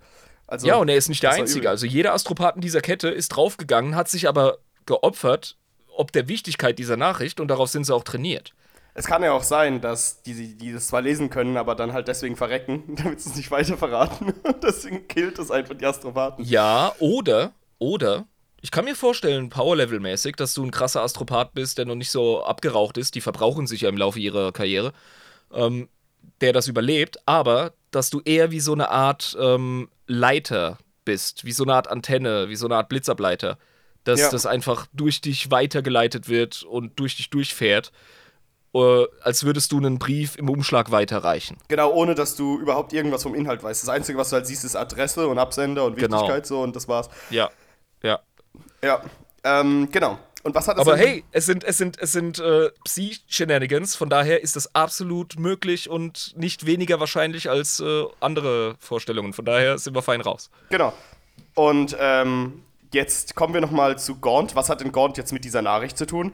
Nachdem ähm, die äh, AdMac-Welt eben gerettet wurde, auf der das Ritual war, Fortis Benaris, ähm, wo sie die sieben Steine getrennt haben, um ihn zu erretten, ähm, haben sie natürlich ihren coolen äh, Urlaub gemacht auf Pyritis, auf der Stadt Grazia, wo diese ganzen coolen Sachen passiert ist und sind Direkt alle Regeln gebrochen. Sie haben sich aus den geheizten ja, in Bereichen die kalte entfernt. Zone, genau, ja, ja. in die kalte Zone, weil es ist so ein Eisplanet und die geheizten Bereiche sind halt die zivilisierten, das ist halt die Oberstadt sozusagen. Äh, ist ja klar, ne? Weil da hast du geile Lebensqualität, weil da geheizt ist. aber, aber der Bragg so auf einem Fuß zum anderen tänzeln so, aber Kommissar Gaunt, ähm, in der geheizten Zone sind die ganzen Bars so voll, weil überall die Soldaten sind, weil da Genau, weil der fucking Sabbatkreuzzug hat eine Menge Leute, die gerade äh, Fronturlaub haben und da sind ganz viele andere Regimenter und es nervt und du kommst nicht an die Spieltische und die Stripperinnen sind beschäftigt und es ist Ja. einfach stressig. Und, und dann ist er quasi wirklich so vor Gaunt, der 2,10 Meter, so stelle ich ihn mir vor, Bragg, ja, und tänzelt so Ja. auf einem Fuß auf den anderen und sagt immer so, aber Kommissar, wir Ja, wie so ein Obelix ist der ein bisschen. genau. Wir müssen doch auch unseren Spaß haben. Wir sind doch nur drei Tage hier. Und ganz ehrlich, ich sehe es genauso wie Kommissar Gaunt. Äh, wenn der Brack was von mir braucht, der Bub, dann kriegt er das. Das ist nämlich ein guter. Der ist verdammt gut. Ja? Und wenn der so lieb fragt, also den Brack, da, äh, nee, da, da mache ich auch, da verantworte ich mich auch hinterher. Äh, das, das, der hat das verdient. Das, das ist ein guter Kerl. Und deswegen liebe ich die komplette Story. Weißt du, du hörst einfach so dieses Betten, Betteln und Flehen, so, wir werden wirklich keinen Scheiß bauen. Und dann hörst du Ja. so, so danach irgendwie so ein Kapitel später in deinem Kopf, und er hat Scheiße gebaut. Einfach so die Spongebob äh, Jacques Cousteau-Stimme. Zwei Minuten später. dann wird direkt so ein Einheimischen über Tisch ziehen. Genau, den Leuten den Schnaps und die Pornoheftchen gezockt. Krasse Klopperei mit den äh, Patriziern, die sich rächen wollten Genau. für ähm, die Scheiße, die auf der Forge World abging, von der du vorhin berichtet hast. Genau, aber Also- ähm, wie gesagt, der Kommissar Gaunt gibt halt den, die Erlaubnis zu Brax. Du sagst so, okay, und dann Bremilo, ähm, Gaunt, ich habe hier eine Nachricht für dich. So, was ist das für eine Nachricht? Ja, keine Ahnung, ist irgendwie eine Nachricht. Guck's dir an. Und dann sieht er einfach, ja, falls du Hilfe von einem alten Freund äh, bekommen willst, dann geh irgendwie in die kalte Zone B10, bla bla bla, irgendwie so ein Ding, so eine Koordinate halt. Ähm, und benutzt unser Codewort Adlerschwinge. Und dann weiß natürlich der fucking Gaunt, scheiße, Mann, das ist der Fairreit, den er noch von damals kannte. Ja. Als sie nämlich einen Orc-War, glaube ich, aufgehalten haben. Ich glaube, so war das. Mhm. Mhm. Und da haben sie damals sich richtig eng zusammengebunden, die beiden, äh, weil sie eben super erfolgreich waren und sein ähm, Oberst, der Delane Octa von damals noch, durch die Orks vergiftet wurde. Weil nachdem sie den War aufgehalten haben, haben sie mega krank da gepartied. Äh, Ja, genau. und die eine vermaledeite Flasche, die sie nicht gefunden haben durch die Probierservitoren, ähm, die hat natürlich die Delane Octa getrunken, ist danach verreckt und hat daraufhin quasi den Gaunt gleichzeitig zum Kommissar und eben zum Oberst, zum befördert. Oberst befördert, dass der eben auch ein ganzes Absolut. Regiment führen kann. Und das war währenddessen die, die- ganze Zeit mit Fairreit noch dabei, genau. Genau, das ist, das ist auch so abgefahren, die Nummer. Cool, dass du es erwähnst. Äh, Die Orks waren sehr, sehr cunning, sehr gerissen. Aber haben mega die, cunning, Alter. Ja, und haben die Vorräte äh, vergiftet, bevor sie. Also, als sie gemerkt haben, dass sie besiegt werden. Und das ist. Das ist etwas. Das war wahrscheinlich Gretchen-Shit. Da waren irgendwelche cleveren Fall. Gretchens am Start. Die Boys selber denken weniger so. Oder du hast halt einen mega cleveren Warboss. Das geht schon. Aber ich kann mir vorstellen, die Gretchens haben das gemacht. Ohne Scheiß. Ja, genau, richtig. Und äh, Ja. da kriegt man halt mit, wie gesagt, ähm, der den, den Gaunt richtig verehrt hat. Deswegen, er hat ja auch seine Taktiken mit dem seine eigenen Einheiten lieben und ehren übernommen. Genau. Ähm, das war ja der von den Hyrkanern, der gute Delane Octa. Ich meine, damals war ja auch Gaunt bei den Hyrkanern stationiert. Das war sein erstes Regiment, korrekt. Da hat er Genau. gelernt. Genau, richtig.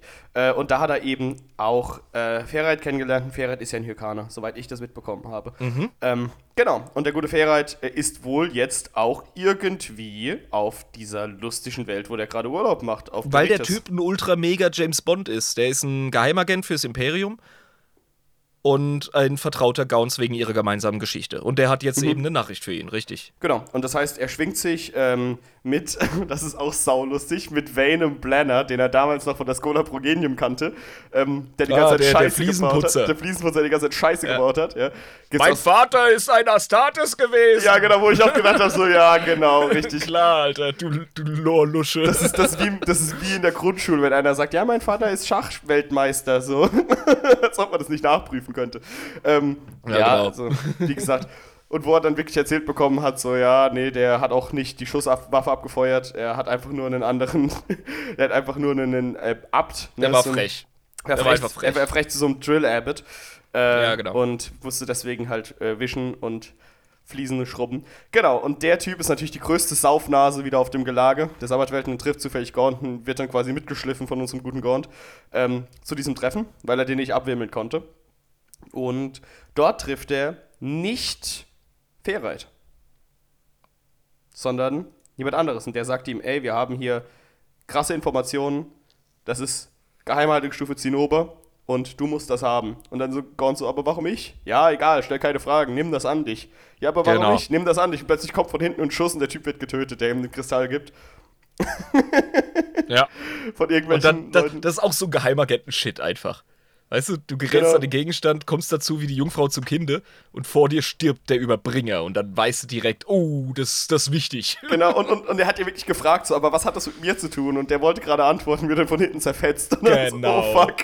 Und du als Leser so, uh, Mystery. Zinnober, also, aha. ja, Zinnober, scheiße. Ja, scheiße. ähm, genau, und äh, Blenner rettet natürlich den Tag. Aber das ist halt einfach dieses Geile, dass sie sich dann zufällig treffen. Bragg, der abhaut vor den Einheimischen, und Gaunt, der quasi wegfährt und dann zu der Straßenblockade gerät von den, ähm, von den Jantinern. Ne? Weil Bragg haut ja ab und trommelt die Taniter zusammen, dass die quasi ihm helfen, während er von Einheimischen verfolgt wird. Milo kriegt das mit und sagt quasi Gaunt, wo der sich verpissen soll, wo die ganzen Taniter gerade sind. Weil die haben sich ja eigentlich getroffen, um jemanden anderen aufs Maul zu hauen. und, dann kommen, und dann kommen die Patrizier an und Gaunt so, ey Jungs, Jungs, ich brauche mal eure Hilfe kurz. Und wie er, wie er es macht, so voll bossmäßig, Alter. Kommt da angeschissen, ja, mit dem Fahrzeug, steigt da aus, nimmt einfach jemanden die Flasche Schnaps aus der Hand, nimmt einen kräftigen Schluck Genau. und sagt, Jungs, äh, Schlägerei. Das ist, das ist wie Ja, der Boss in der Jugendklicke damals, ja. Der, jede, jede von unseren Klicken hatte immer einen Anführer, der der charismatischste war, der auch immer eine Freundin hatte oder so. Erinnerst du dich, ja? Ich weiß doch, Und- ja. Ja, und dann kam, und das ist genau so ein Move, Alter. Kommt zur Party, nimmt jemanden den Alk ab, zieht ihn ab und sagt, Jungs, Schlägerei im Park. Und dann geht jeder mit, Alter. Ja, ja, ja, das ist so dumm, aber es ist halt wirklich so dieses, Aber genauso sind die halt bei der Armee auch hier, bei der, bei der Das ist so Garde, geil. Nee, das sind. Bros. Es ist ein fucking Bro-Roman. Ja, das sind einfach, die halten zusammen, die gehen zusammen durch die Hölle, die kämpfen und sterben miteinander. Ist doch vollkommen klar, dass wenn äh, eine Kommissarssocke wie der, wie der Gaunt eine Ansage macht und halt wirklich nicht, das ist ja sein Vibe. Er ist nicht dieser äh, antreten, bereit machen zum Kampf, bla bla, sondern Jungs, äh, wir haben ein Problem. Ja, genau, wir Ja. zusammen. So, Genau, Das, wir, ja. wir sind das erste und einzige Tanit-Regiment, wir stehen hier zusammen und wenn irgendeinem von uns irgendwas passiert, dann sind wir alle aber drin.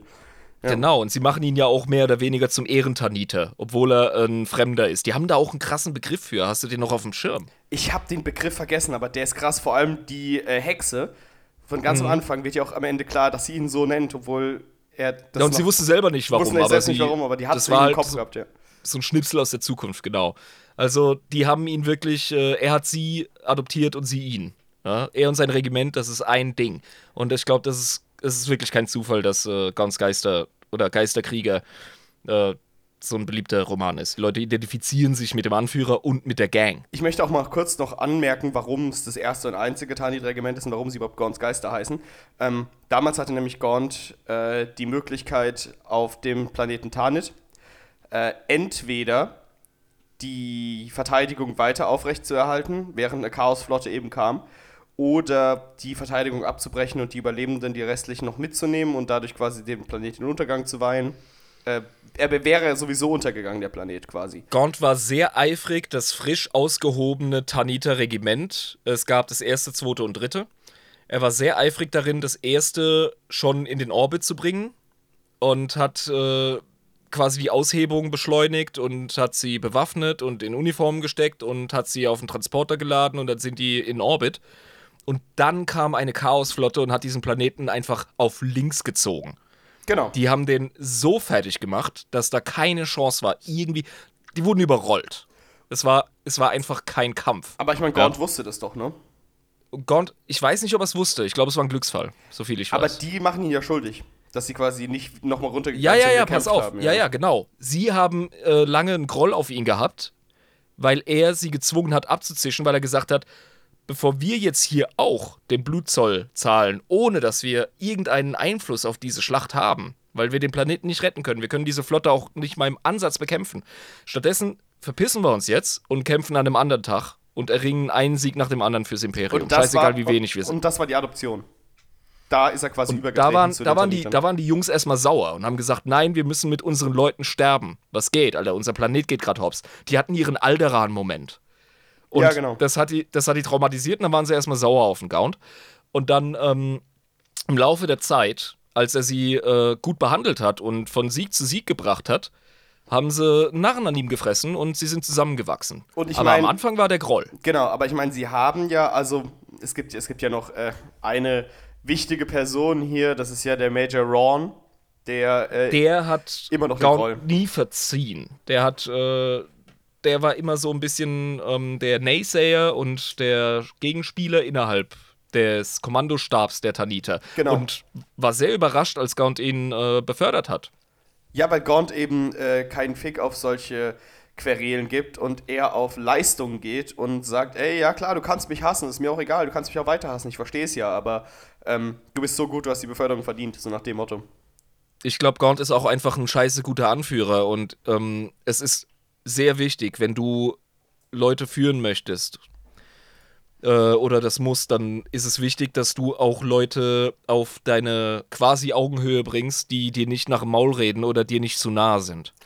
Ich möchte noch mal kurz anmerken, äh, ganz äh, weg von diesem Thema gerade. Immer als ich auf die Hauptgorns Geister guckte, habe ich auf das Team Fortress 2 auf die Gruppe geguckt. Da hast du ja den Ja. Scharfschützen und den Heavy und dann hast Ohne du Scheiß. den Scout und hast den, den Doktor Scout, und den den Scharfschützen. auch. Ja, genau, den Ja, Doktor und Scharfschützen. ja. Ja, genau. Fuck! Genau, du hast Major. Alter, du hast das Major. Geister sind Team Fortress 2, du hast vollkommen recht. Ja, genau, du, du hast Colm Corbeck, der ist der normale General, ja, weil der das so anleitet. Ja. Du hast McCall, den Scout Sergeant. Dann hast du Stabsarzt Dor Arzt Dorden. Dann hast du Versuchs Normal Bragg, also das ist ja wie gesagt der Heavy. Das ist der Heavy. Dann Scharfschütze Larkin, ja. Ja. Äh, und dann hast du natürlich Major Ron, der, der, ähm, ja, welcher ist denn das? Da gibt's doch auch Der diesen. Demo oder was? Wer ist denn der Demo-Guy? ah, der Demo-Guy, da müsste ich jetzt echt mal überlegen. Das Siehst du, das müssen wir noch, das müssen wir noch ins Trockene bringen, dann, dann ist unsere Theorie bestätigt. Genau, das ist halt wirklich so. Das ist, beim Larkin, Larkin habe ich mir original wie diesen australischen Scharfschütze aus Team Fortress 2 mir vorgestellt. So ein großer, schlagsiger Typ. Professionals have standards. Genau. Ach ja, das ist einfach schön. Ich muss wirklich daran denken, habe gedacht, das passt so ideal auf diese Idiotengruppe. Absolut, so, das absolut. ist so geil. Ja, das ist, das ist die klassische leichte Infanterie einfach. Jeder ist äh, speziell und deswegen hat er auch, ist er plotrelevant und äh, ja, das ist, das ist wichtig. Das ist, wie gesagt, Ja. klassische ähm, vor Jahrtausendwende Erzählmuster. Und die sind, sind das. wunderbar. Die sind so schön. Ja, Das- logisch, deswegen klar, guck, ja. deswegen gucke ich auch immer gerne das A-Team, weil das ist so, das Ja. ist so schön alt. Ja, A-Team, A-Team fickt einfach. Das ist, das geht ab. Weil das hat so, so viele alte Action-Tropes, die einfach so schön sind. Die willst du einfach immer wieder sehen irgendwie. So, das ist Und so, bei so aber Geister ist okay. sehen wir die direkt wieder. Da hast du absolut recht. Ja, Es macht einfach Spaß. Ja. Ja, vollkommen. Genau, aber wir sind ja jetzt dann äh, auf diesem Transporter, weil die haben halt, ähm, ne, müssen aufs nächste Schlachtfeld. Und ähm, wie es halt ist, Imperiale Garde, du weißt, hast nie lange Ruhe. Es ist immer irgendwas zu tun, vor allem auf einem Kreuzzug. Ähm, Oh ja, jeder Tag, an dem du nicht verheizt wirst, ist eine Verschwendung für den Imperator, ist doch vollkommen klar. Richtig, genau. Und die müssen halt auf, ins Menazoid-System. Und die wissen halt nicht genau, ob sie auf Menazoid Primus oder Menazoid Epsilon kommen. Und niemand will auf Menazoid Epsilon, weil das ist ein Todesplanet quasi. Ah ja, Ähm, Epsilon ist, ist der Scheißplanet. Genau, ja. und Primus ist halt das, wo die Hauptschlacht erwartet wird und die sagen so, okay, gut, dann gucken wir einfach mal, dass wir auf Primus geschickt werden, so, ja. Aber, ähm, oder ich weiß, oder hieß das so, war das ein anderer Planet? Oh, ich weiß nicht mehr genau, wie das war, aber ich glaube, Menazoid Epsilon war dieser Kackplanet, wo keiner hin wollte. Ich weiß nicht mehr, wie der andere Planet hieß, wo sie Du, eigentlich hin wollten. ich habe ich hab mir den Roman kürzlich reingezogen, damit alles fresh im Kopf ist und ich habe das nicht mehr auf dem Schirm. So irrelevant war das. Ja, genau, aber wie gesagt, Menazoid Epsilon, da fliegen sie, also sie fliegen gerade auf jeden Fall ins Menazoid-System, äh, auf diesem lustigen Massentransportschiff Absalom durch die AdMax, weil die haben in den AdMac-Planeten gerettet vorher, ne? Und deswegen wurden sie ja abkommandiert auf diesen, auf diesen Transporter. Ich mache hier mal geschwind das Fenster zu. Es ist 8 Uhr und die Kirche eskaliert gerade, ey. Ja, mach das, mach das. Genau. Ähm, und das Ding ist, auf diesem Transporter passieren unlautere Dinge. So. Genau, auf, auf diesem Planeten passieren unlautere Dinge, weil erstens hat Gaunt den Brochus der Jantina Patriz- Patricia auf die asozialste und übelste Art und Weise beleidigt, wie es nur geht, weil die ja, Ja. die Straßensperre gemacht hat und der so, ja, du Hurensohn, du Bastard, fick deine eigene Mutter, komm doch her, lutsch meinen Schwanz. So nach dem Motto, er hat ihn einfach komplett zusammengepöbelt und hat ihn einfach beleidigt, ähm, Ja. weil er sich das nicht gefallen lassen wollte. Äh, genau. Und das hat natürlich jetzt den, das Problem, dass es diese Fehde auf diesem Transporter ausgetragen wird. Und zwar auf die übelste Art und Weise überhaupt. Wirklich mit Knüppeln und Schlagringen und ähm, ne, bewaffnet und gegeneinander drauf. In Nacht- und Nebelaktionen und Hinterhalten. So durchs Schiff. Voll übel. Genau, während das Ganze abläuft, äh, ist plötzlich Gaunt ein Opfer eines Attentats. Und da ist plötzlich ein Typen, der redet über einen Mega Kristall. spannende Szene, Ja. Alter. Die hat mich äh, ein bisschen auf den Zehenspitzen gehalten. Äh, ich habe beim letzten, ich habe ja die zweite Hälfte mir als Hörbuch reingezogen, heute beim Tech Priest bemalen. Ja, genau. Und bei der Szene hatte ich Mühe, die Deta Details von seinen F- Servoarm ordentlich zu bemalen, weil das ging ab. Ja, es ging Also- wirklich ab. Dieser Messerkampf, äh, das ist auch etwas, was der Netlet Spaß macht. Das merken wir auch in den Eisenhorn-Romanen. Ähm, in den zweiten und dritten wird es noch heftiger als im ersten. Da wird Eisenhorns Fechtkunst enorm äh, beschrieben. Sage ich jetzt nur als Referenz. Dieser Messerkampf ist auch sehr detailverliebt beschrieben von Abnett. Ja, ja. Ich weiß nicht, ob der Typ so wie ich ein Mittelalter-Martial Arts-Nerd ist. Also ich trainiere seit über 15 Jahren jetzt mittelalterlichen Schwertkampf äh, zusammen mit so Waffengattungen wie Speer und Messer und so. Und ich finde die Beschreibungen von Abnett, was ähm, Schwertkämpfe oder Dolch, äh, Messerkämpfe angeht, finde ich gut. Die Also sind die sind extrem detailreich. die sind nicht schlecht. Und äh, abgesehen von den Details, die Details, die sind auch, ähm, das, ich kann mir das vorstellen, als jemand, der so Sachen praktiziert und trainiert. Das ist einfach, ähm, muss ich ihm wirklich ein Lob aussprechen. Ich glaube, der macht sowas ähnliches. Der hat nämlich Begriffe und vor allem Beschreibungen von Manövern äh, im Handgemenge. Das ist, ähm, also das machst du nicht als Laie. Entweder hat er sich eingelesen oder der spielt selber mit Messern, der Mann. Das ist meine einzige Erklärung. Ja, vor allem, wie auch die Flashbacks kommen, wie die Tanita genau erklärt haben, warum sie die Hand jetzt so halten. Besser hast du ein Messer in der Hand als im Hals, irgendwie so, ja. Und äh, Geil. wa warum So sie es geil. quasi so, so abblocken und warum nicht anders. Das wird ja wirklich Ja. detailliert beschrieben, warum er die Hand jetzt so hält zum Abblocken und nicht Genau. so. Ja, genau. Wer hält sich denn mit solchen Details auf, Alter? Das ist ja fast, als würdest du Mountains of Madness von Lovecraft lesen und die ersten drei Kapitel halten, handeln von Geologie und äh, so einem Nerd-Scheiß einfach, weil der Typ nie aus seiner Bibliothek rauskam. Und, und so Ja. macht es Abnett mit, den, mit der Kämpferkiste und ich find's geil, weil das gehört, das gehört in einen 40k-Roman rein, Klopperei. Das ist wichtig. Das ist Gewalt. Ja, genau. Und äh, auch äh, gut beschriebene Gewalt. Und ich finde es halt einfach äh, Genau. extrem interessant, wie er die ganze Zeit erwähnt, was für ein guter Kämpfer dieser Deckmatrose ist, obwohl er halt einen Fettbauch hat und ein bisschen älter ist und eigentlich gar nicht so gut kämpfen sollte. Und die ganze Zeit die Furcht in seinen Augen zu sehen ist, während er quasi die krassesten und schlimmsten Flehender Sachen sagt. Blick. So ein flehender Blick, so bitte lass, äh, bitte lass mich in Ruhe, ich will das nicht. Ähm, genau. Das ist so geil, der Psycho-Shit. Und generell, auch in dem Roman wieder typisch, äh, das ist wieder hervorragend, was den Herrn Dan Abnett betrifft. Er ist ein absolutes Naturtalent in der Beschreibung von Psionik und Warp-Handlungen. Es ist hervor, es ist ganz zart, es ist detailverliebt. Ja, es ist ja Ernsthaft? wirklich, also es wird ja extrem schnell klar, nachdem er den halt killt, also halb, äh, dass er dann quasi wieder aufsteht und mit ihm redet. Und danach erst, Und auf einmal so eine Art, so eine Art Psi-Zombie wird. genau, wo so das Licht aus seinem Kopf rausleuchtet und so. Ja. Bis wir dann halt später, und das finde ich wunderschön an diesem Buch, es wird niemals explizit erwähnt, wer diesen Deckmatrosen ähm, quasi übernommen hat, aber du weißt es später einfach. Es wird nicht äh, Ja. explizit erwähnt, wer es ist, aber du Ja. weißt, es ist Haldane gewesen. Du weißt es Genau, einfach, dass genau. Ich wollte gerade sagen, ich gebe dir einen ganz heißen Tipp, Alter. Es war Pferdefresse, ist doch vollkommen klar. Ja, genau. Und das wird aber nie explizit erwähnt. Es ist nicht irgendwie Ja, so, ja. und es war Gaulish Haldane, der den Deckmatrosen Genau. will. Genau. Nee, du weißt Ich aber mag so später. Sachen. Ja, genau. Du weißt es einfach. Das ist super. Absolut, ja. Vollkommen bei dir.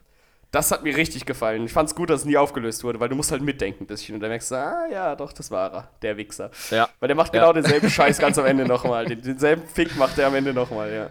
Ja, und das ist ja nochmal ein, das ist der geilste Twist im ganzen verfickten Buch. Oh, das hat mich so abgeholt. Heilige Ja. Scheiße.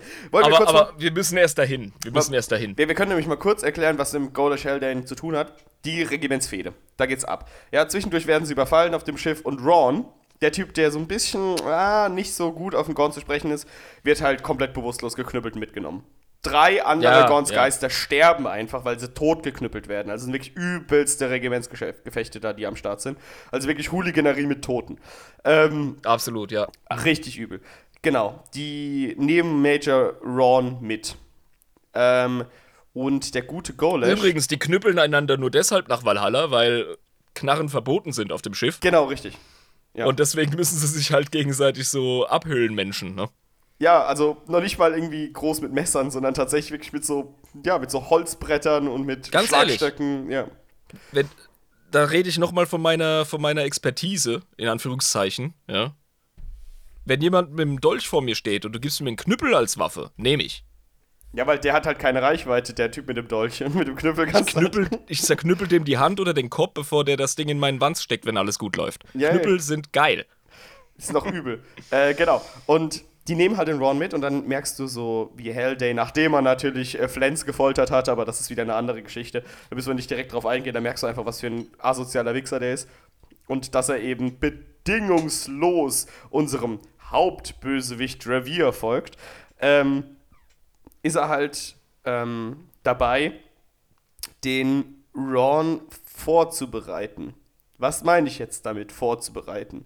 Der will. Ja, der kommt ja in diese, in diese ähm, Sick Bay, er kommt ja in diese ähm, Krankenstation genau. und äh, enthauptet den Arzt, weil der es wagt, die Fresse aufzumachen. Der sagt, das ist immer noch mein, mein, äh, meine Kajüte hier, das ist immer noch mein Arztzimmer und hier mache ich das, ja, und danach ist er direkt tot. Also das hat keine zwei Sekunden gedauert, Und nachdem er die Fresse Alter, aufgebaut hat. Es war fast schon geschmacklos, wie detailverliebt Abnett beschrieben hat, wie der Typ realisiert, dass er gerade enthauptet wurde. Genau, weil er dann plötzlich Das seine Stiefel vor seinen Augen sieht. Das ist so ein Scheiß, Alter. Ey, das war, das war geil. Da habe ich kurz, ich glaube, ich habe mir kurz ein bisschen das Maul gekotzt, ey. Das war echt eine gute Szene. Ja, vor allem wie, Und, wie äh, teilnahmslos danach der Haldane mit dem blutigen Skalpell so auf den Ron zeigt, so, ja, fixieren vom Bett. Ja, So. ja. Das ist einfach, nee, das, das ist ein richtiger Schmuddelheinz, ey, der Haldane. Der genießt Ja, es auch richtig fängt er mit den an- Emotionen von den, von den anderen zu spielen, dass sie Angst vor ihm haben und ne, das, das mag der richtig. Ja, also es wundert mich, dass er keine Fledermausflügel am Helm hat. Oh! Oh, Hat er nicht gesagt, hat er nicht gesagt. Haldane, Nee, geh ins Chaos, da gehörst du her. Okay. Nightlords sind cool. Ja, auf jeden Fall. Grüße gehen raus an Rob. Hallo Rob. Ja, Und ähm, da wird eben ähm, der Kollege bearbeitet und dann kriegen wir raus, dass der Haldane eine richtig coole Methode hat, Leute zu äh, manipulieren, wenn er genügend Zeit mit ihnen hat und sie vorbereiten kann, ja? genau. Äh, das findet aber auch ein relativ jähes Ende, weil, Stimmt, er kann sein Werk nicht vollenden. weil der wird aufgehalten und der gute alte Larkin, unser Scharfschütze, der zufälligerweise eine Knarre von den Jantiner Patriziern auf dem Schiff gefunden hat, knallt mit eben dieser altertümlichen Waffe auf unseren guten Haldane. Ja, so ein Beutestück, ne? So ein Souvenir. Genau, So ein alter Souvenir. Karabiner. Und schießt mit einfach in die Fresse mit dem Ding, so wie ich das mitbekommen habe. Ah, ja, ja, das Ja. ist die alte Schrotflinte. Genau. Der, der fucking Pferdefresse kriegt einfach mit der Schrotflinte voll äh, ins Gesicht gehalten, Alter, und Genau. abdrücken und bam. Ja, genau, und ich fand das halt so geil. Irgendwie so habe ich gedacht, ist es, ist es das jetzt wirklich gewesen? Und ja, Das ist so aus- geil. Das ist so geil, weil das so ein, so ein Überbösewicht ist, der über den Sterblichen, Normalsterblichen ist, mit seiner Macht als Inquisitor und mit seinen psionischen Fähigkeiten und seiner, seiner. Grausamkeit und oh, das ist so die Art Bösewicht, die einfach die ganze Zeit im unangreifbar im Eifel, äh, im Elfenbeinturm äh, sitzen muss, im Eiffelturm, genau. Ja, ja. Und dann kommt halt einfach einer von den Nah äh, einer von den Infanteriehelden rein, tritt die Tür ein und schießt mir ins Gesicht. Bam, fick dich, Alter. Das war's. Das ist so geil. Und, und was ich auch so geil finde, ist auch einfach, wie sie ähm, die Regimentsstreitigkeiten äh, auf 100 drehen und gleichzeitig Gaunt mit Zoren, der übrigens auch eingeweiht ist von Ferreit, muss man sagen. Also es gibt ja diese, dieses befreundete äh, Regiment, und zwar die vitrianischen Dragoner. Wie wir vorhin Genau. schon gesagt haben, Wüstenbewohner sind es quasi einfach. Also man, Ja, ja, also ich die habe sind ich, cool. ich hab sie mir so ein bisschen wie Sudanesen vorgestellt. Also Richtig. So, so äh, schwarze Wüstenbewohner, so habe ich es mir ein bisschen Ja. vorgestellt. Bloß so Ja. unfassbar, unfassbar technologisch äh, versiert, wie ich das mitbekommen habe, mit so Glasrüstung und ähm, mit so einem Krieger-Ehrenkodex, der halt super wichtig für die ist. Und die sind Genau. äh, Ehre und Loyalität stehen bei denen auf allerhöchster Stufe. Krieger, Ja. Ehre und Loyalität. Und die fand ich richtig cool. Also muss ich wirklich sagen, Die haben sind auch im absoluten Badasses. englischen im englischen Audiobook haben sie auch einen afrikanischen Akzent. Genau, weil das sind ja offensichtlicherweise Afrikaner, wie sie dargestellt werden von Dynamic. Ja, ganz klar. Genau. Das sind das sind das sind die Bros. Das sind unsere Bros als Leser. Ja, Genau, das sind unsere Freunde. Verbündeten. Genau, richtig. Ja, und, Und- das ist an sich auch ein geiles Regiment. Also nach dem Roman hast du echt Bock äh, auf die Modelle, die es halt leider nicht gibt. Was halt sehr traurig ist, weil die Dragoner, die sind echt cool. Ähm, Ja, die sind klasse. Genau. Und der Oberst Zoren wird halt barsch von äh, Gaunt irgendwie ähm, ausgefragt, so, warum weißt du über Adlerschwinge, warum weißt du über Ferret? Und er hat gesagt, er hat auch mal mit dem zusammengearbeitet und wurde auch Opfer eines Attentates, eines Versuchten. Ähm, und dann schließen sie sich quasi nochmal zusammen, obwohl sie sich schon vorher zusammengeschlossen haben gegen die Patrizier und sind jetzt wirkliches Bro-Bündnis, die Taniter und die vitrianischen Dragoner auf diesem Schiff und starten jetzt die übelsten Regimentsgefechte und gleichzeitig geht unser guter Gaunt mit dem Zoren zusammen zu dem, zu diesem lustigen Lord Kapitän Krastikus und provozieren den einfach bis aufs Blut. Ähm, Ja. Und der, der, der, Gehen hin und, und perzeln einfach den fetten Kapitän Genau. an. Und, und äh, habe ich das richtig verstanden, dass der Grund dafür ist, dass es so eine kleine Einheit gibt, ähm, deren Aufgabe es ist, in den Schiffscomputer sich einzuhacken und dort die Zugangsberechtigung Zinnober zu bekommen, damit sie eben die Kristall lesen können. Weil die hatten ja, Exakt. der Gaunt hat ja einen Ring bekommen von seinem, naja, in Anführungszeichen Onkel. Und zwar äh, Onkel General Ja, von dem, von Aldo dem Tertius. Familienfreund. Tertius, genau. Der, Der, der, Derkius, der Derkius. Familienfreund, der Kollege von seinem Faddy, ähm, Genau. der ihm auch die Nachricht von dem Versterben äh, Ibrams Vaters äh, äh, überbracht hat Genau. und ihm dann in dem Zug, in dem Flashback, den wir da lesen, den Ring übergeben hat. Und der hat eben eine, ähm, ja, Kommissarlevel oder Generalslevel äh, Kodierungs äh. Und der Kommissar Gaunt an sich ist ja kein Hyrkaner, sondern der ist ja auch von Planeten Jan, ne? Da ist ja auch Jantina eigentlich. Ja, genau. Das ist, das ist nämlich die, die Ironie. Dass nämlich Ja. Kommissar Gaunt selbst Jantina ist eigentlich, aber die jetzt die Hauptbösewichte sind. Sein Vater war ja auch bei den Jantina Patriziern, so wie ich das mitbekommen habe. Ähm, Mhm. Genau wie der General Derkius. Gut, genau. ja, und wenn nicht, werden wir asozial geactualied. Ja, äh, hoffentlich. Ich glaube, wir kriegen ein paar actually in Wands gezimmert, aber das ist okay. Ähm, das muss ich mir auf die Kappe schreiben, weil ich bin jetzt hier der, der gerade schuld ist, dann, wenn irgendwas falsch ist, weil ich bin eigentlich der, der Experte sein sollte für das Buch. In dieser Folge. Ich würde mir jetzt einen in die Kappe kippen, Alter. ja, ich bin auch jetzt im zweiten fast fertig. Dann mache ich doch das dritte mit dir auf. Geile Sau. Ja. Okay. 3, 2, 1, mein Also. Lieber. Auf das tanitische erste und einzige. Erste und einzige. Woo, unsere Boys. Uh, unsere Boys. Alter, ich, ich liebe die. Die sind cool. Ohne Scheiß. Also würde ich nicht Defcon machen, da hätte ich die als äh, HQ definitiv in meiner Armee. Die Modelle. Vollkommen verständlich. Das Ding ist, der gute Derkius hat damals als Kind noch den Ring von Gorns Vater ihm übergeben. Hat gesagt, ey, das ist der Verschlüsselungsring von deinem Vater, der kann irgendwie alle möglichen Verschlüsselungen öffnen. Genau, der Ähm. hätte theoretisch die Zinnober-Level ähm, Freischaltungsebene. Genau, aber äh, das ist zu alt, weil die alle 20 Jahre werden die ausgetauscht und Genau. die Zinnober-Verschlüsselung ist einfach zu alt gewesen. Deswegen müssen sie jetzt auf diesem Schiff die Freischaltung bekommen und deswegen sagen sie so, okay, Zorin, ich hau dir mal kurz auf die Fresse. Bam! So sagt, dass So ich dir die Fresse gehauen hab. Melde das! Melde das. Einfach, einfach nur um anzustacheln. Dann gehen sie hin und perzeln einfach den Kapitän so kaputt einfach, weil die dann so, ja, lenk ihn ab, lenk ihn ab, los, lenk ihn ja nicht auf den, den Hackangriff, Also- der gerade stattfindet, weil sonst hätte er das ja Für gemerkt. unsere norddeutschen Zuhörer jemanden Perzle, ne? Also die gehen hin und die reizen den, Den die ärgern den, provozieren genau, ärgern, die, ihm die. Scheiße aus dem Leib, ja, genau. Im Süddeutschen, also beziehungsweise im Pfälzischen ist Perzeln äh, ärgern, provozieren, triezen. willst du mich jetzt halt gerade Perzle oder was? Genau. Genau, ja. Und ähm, das Geile ist ja, unser fetter, ähm, über Gedankenbuchsen mit dem Schiff verbundene Kapitän ist niemand, der äh, großartig sozialisiert. Das ist jetzt niemand, der viel mit Menschen zu tun hat.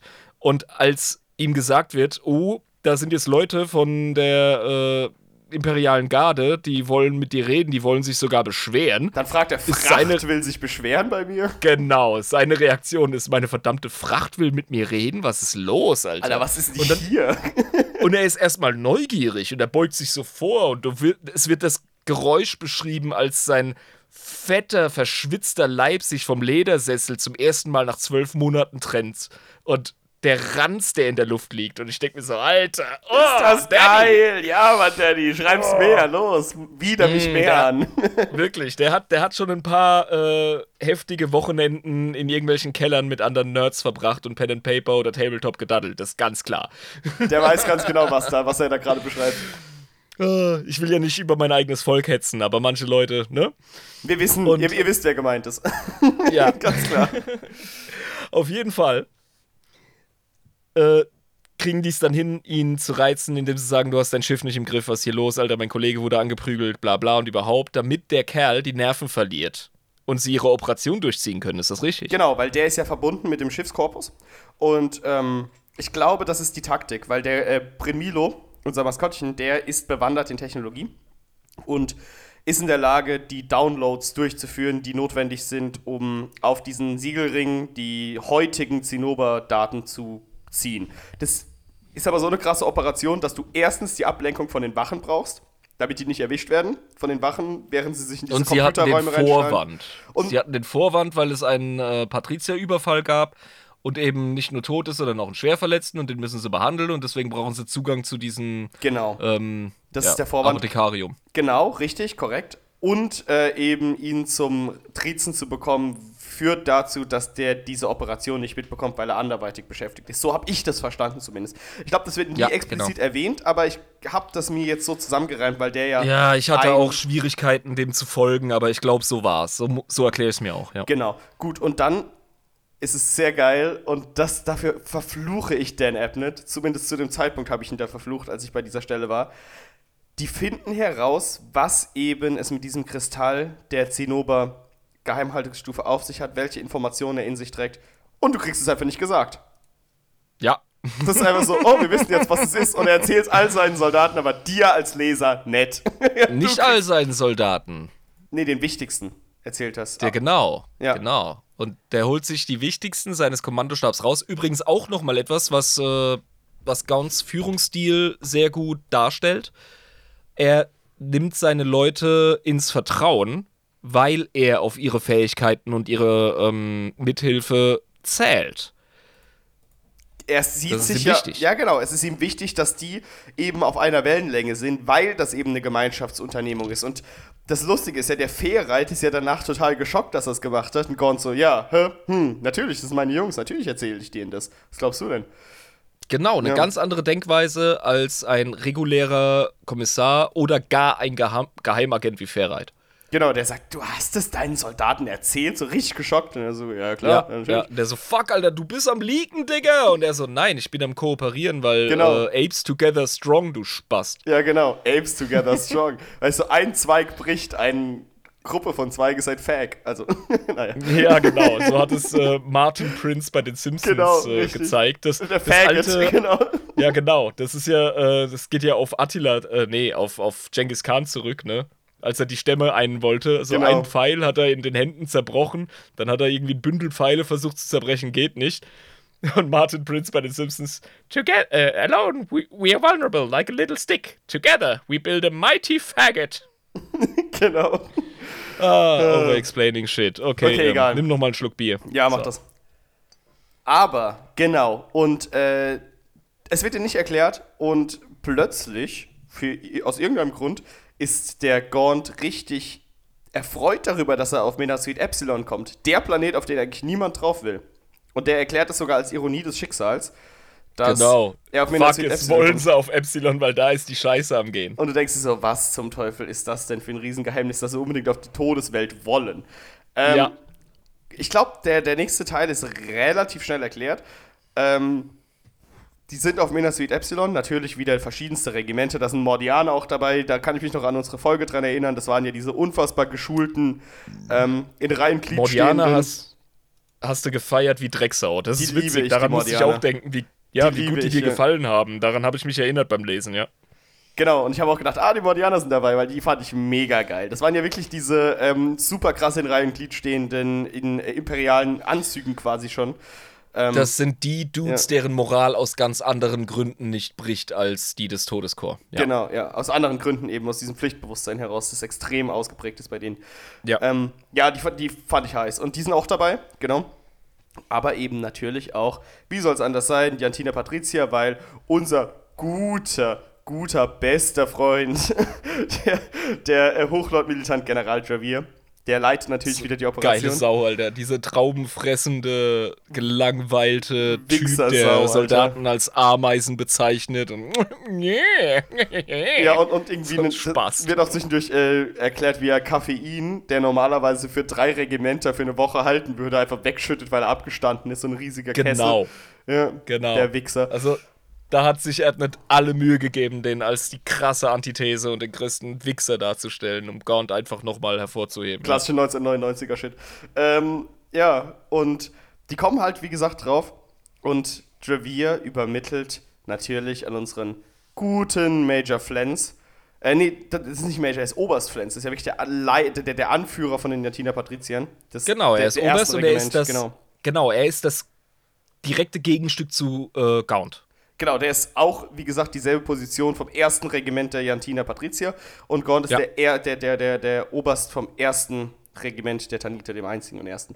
Genau, Ähm, die sind, genau. die sind äh, spiegelverkehrt zueinander, definitiv. Genau, und der Flens, der kriegt quasi von Javier den Auftrag, ja, er überzeugt die Leute, äh, den Gaunt quasi zu anzugreifen. Und dann hält er halt quasi eine Rede und sagt, ja, die Taniter sind so weit vorgedrungen, das kann nur damit erklärt werden, dass sie quasi vom Chaos bese beseelt sind. Ähm, und gibt quasi den Befehl, die Taniter auszulöschen an alle anderen Regimenter. Verrat! Verrat! Betrayal most foul! Und zwar von Travier selbst. Wer hätte gedacht, dass der dahinter steckt? Ja gut, der war auch in Kapitel 1, hat er schon abgenickt, dass man die Tanita einfach im Opfert. Kugelhagel in der Ja. Artillerie der Beichter opfert. Genau, ja, dass man also- sie einfach opfert, genau. Das war für Ja. den vollkommen in Ordnung. Also, Dann haben sie einfach die Feindartillerie überlaufen und haben gesagt, no, das können wir eh nicht zurück, jetzt machen wir halt vorwärts. Genau, und haben einfach gewonnen. Dann haben wir das Ritual einfach unterbrochen. Ja, einfach alleine den Planeten eingenommen, einfach gewonnen. So geil, ey. So ein geiler Haufen. ja, genau. Und ähm, genau, dann ging es quasi so rum, dass die Taniter mitbekommen, weil sie ja natürlich beschatten. Ne, Gaunt ist ja nicht blöd und Ferhat ist dabei. Natürlich beschatten die, also das ist auch die List, wie Ferhat es schafft, quasi Javier zu überzeugen, dass äh, der Ferhat ist ja undercover als Stratege in Javiers Namen. Ja? Genau, genau. Und er sagt zu dem Javier, ah, mir kitzelt es so ein bisschen unter den Fingern, ich will auch mal wieder in die Schlacht. Und Javier so, oh, du Wichser, ich weiß ganz genau, was du tust, aber ich kann deinen Wunsch nicht ausschlagen. Ja, ja. ja.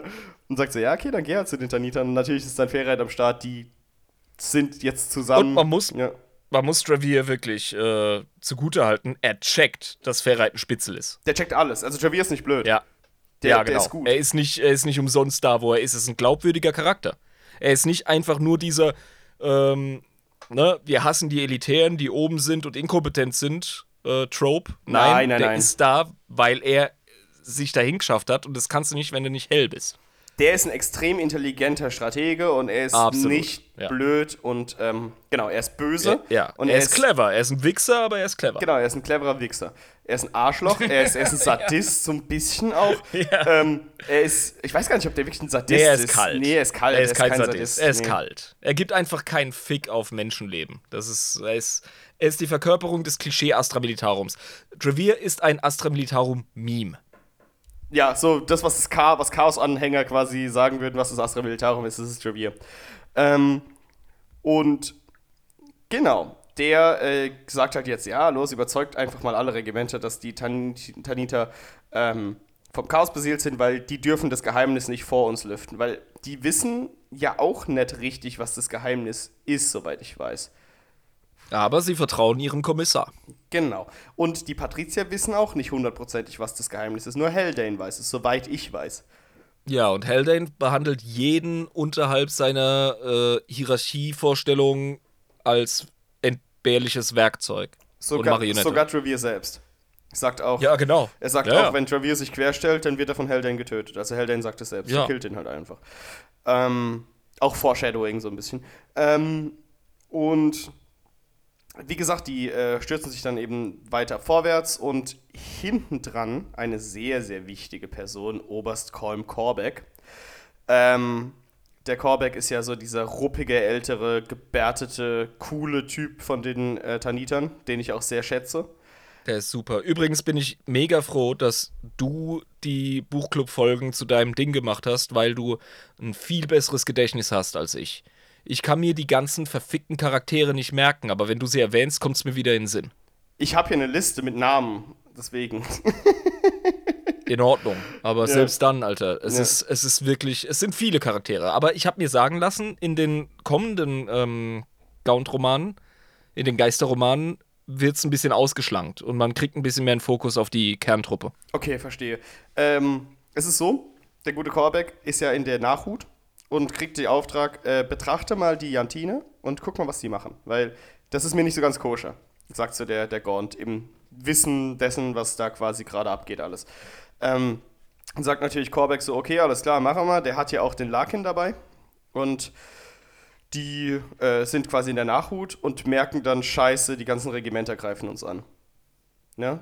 Gibt dann das Codewort, gibt dann das Codewort Adlerschwinge vor zu, ähm, zum, zum Gründen, der sagt, okay, scheiße, sie haben Angriff, wir müssen jetzt weiter schneller vorwärts machen, um schneller zum Zinnober äh, Schatz zu kommen, wie sie ihn dann später nennen, den Zinnober-Schatz. Ähm, Das ist so geil, weil es gibt zwei Ebenen dieser Operation. Auf der einen Seite ist es eine ganz reguläre Astra Militarum Operation. Wir greifen diesen Planeten an als, Genau. als Mhm. Teil des Kreuzzugs. Und äh, verschiedenste Regimenter sind, wie du schon gesagt hast, involviert, unter anderem die Mordianer. Und jeder, der da irgendwie die Strippen zieht, weiß, dass es eigentlich um was anderes geht, nämlich diese fucking Zinnober-Schatz.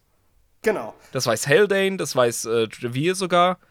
Äh, bis zum gewissen Grad, oder? Weißt du das? Äh, Trevere weiß es auch. Ja, ja, nee, ich glaube, der weiß es nicht. Der ist voll auf seine, auf seine, ähm, Ah, nee, Trevere weiß es nicht. Stimmt. nee, er weiß es nicht. Der ist voll auf seine Militärkarriere-Scheiß äh, aber, aber, konzentriert. aber Aber er- Trevere will aber äh, trotzdem der neue äh, War Chief sein. Der neue, Oh ja, ganz der, klar, Der Kriegsherr. ganz klar. Der will Makarov Ja, ja. absetzen.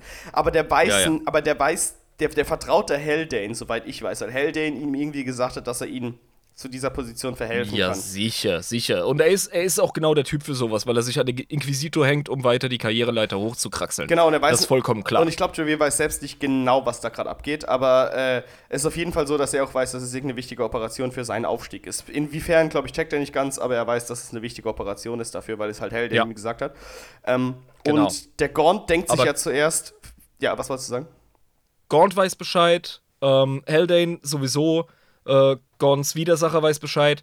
Eigentlich ist diese ganze riesige Landungs- und Invasionsoperation nichts anderes als ähm, die Bühne für dieses Rennen um den Das Zinnoberschatz. ist einfach Capture the Flag, wer zuerst zur Flagge kommt, so ein bisschen. ja, Ähm, ja. Und der Gaunt hat ja, wie gesagt, Corbeck nach hinten äh, versetzt, weil er dem so krass ähm, vertraut. Ähm, und bekommt dann eben nach vorne das Codewort Zinnober geschickt, dass sie quasi angegriffen werden. Und wer springt in die motherfucking Bresche? Das ist das dritte Regiment der vitrianischen Dragoner unter Oberst Zoren. Die geilen Schweine, unsere Bro-Dudes. Die unsere, Bro-Dudes, ja. Unsere sudanesischen ähm, Mega-Retter. Genau. Die greifen nämlich direkt Flens Einheit, das erste Regiment der ähm, Jantina Patricia, direkt von hinten einfach an. Weil sie sagen so, oh, gut, wir sind ganz weit vorne, wir müssten jetzt alleine die Tanita angreifen, aber da kommen ja schon die vitrianischen Dragoner. Sehr gut. Und der Flens schon so diebisches Ja. Grinsen. Jetzt haben wir zwei Regimenter. Und plötzlich kommen die ersten Last-Schüsse rein in seine so eigene geil, Armee. So geil. Ja. Und die haben ja auch diese coole Philosophie, die in ihrem, ähm, die haben ja im Grunde die Kunst des Krieges von Sun Tzu auf ihre Art und Weise Genau. als, als Buch überm Herzen. Oh, wie hieß es? Irgendwas Data mit H. Irgendwas mit H hieß es. Äh, Ja, ich. Ah, hm, Ja, das, müsste das, ich schnell googeln. Das, oh, fuck, wie hieß es nochmal? Ah, das hat es liegt mir so auf der Zunge. HY irgendwas. Genau, das irgendwas mit HY. Äh, ja.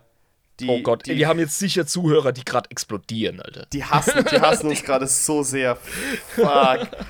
Auf jeden Fall ähm, besagt diese Kriegsdoktrin, diese Kriegsweisheitsansammlung in Buchform, dass du ähm, den, ersten Schutz, äh, den ersten Schuss sitzen lassen musst, damit kein zweiter notwendig ist.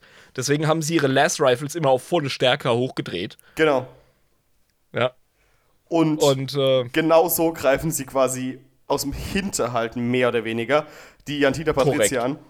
Während korrekt. die, und die Patricia platzen, einer nach dem anderen. Wäh- während sie gerade quasi äh, die Tanita angreifen und die fucking vitrianischen Dragoner zerstören das erste Regiment der Jantina Patricia, obwohl das eigentlich ein richtiges Elite-Kontingent ist, aber von der einen Ja, es gibt zwei Blicke auf Elite. Es gibt, ähm, es gibt Fähigkeitselite und da gibt es äh, Prestige-Elite. Und die die sind ähm, Prestige-Elite. Patrizier, die sind zwar Prestige-Elite, die sind immer noch sehr fähig.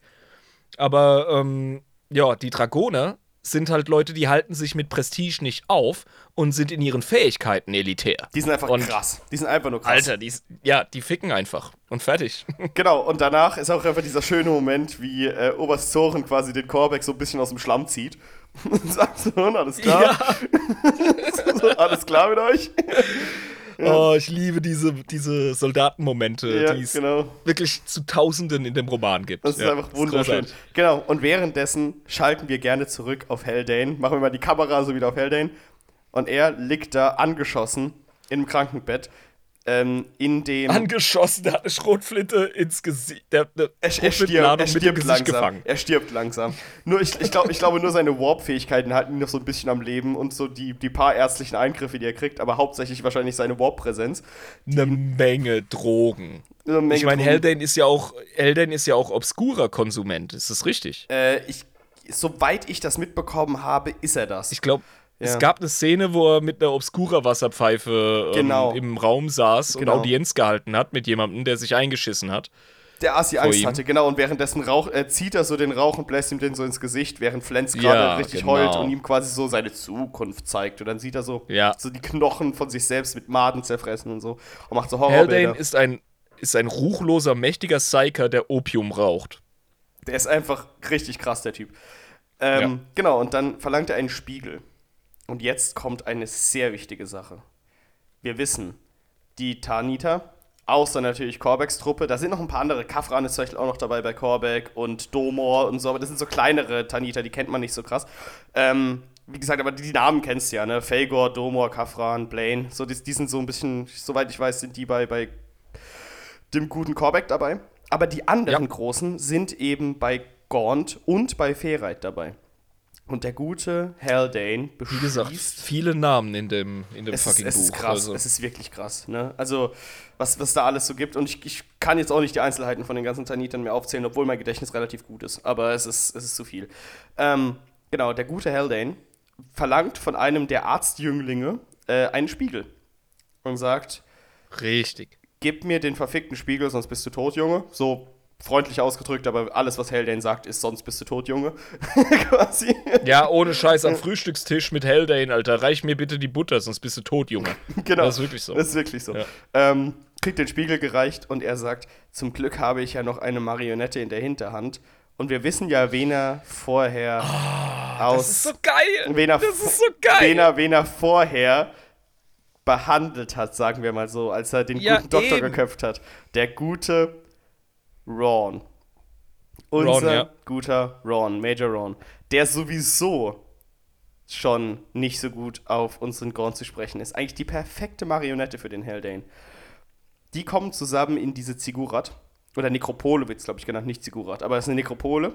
Eine alte Es ist sowieso Welt. ein super schräger Planet. Da gibt es irgendwelche Auftürmungen von bringen den Steinen. Tod. Die Türme bringen den Tod. Oh Gott, Jean-Paul Beck, Das ey. ist so schlimm.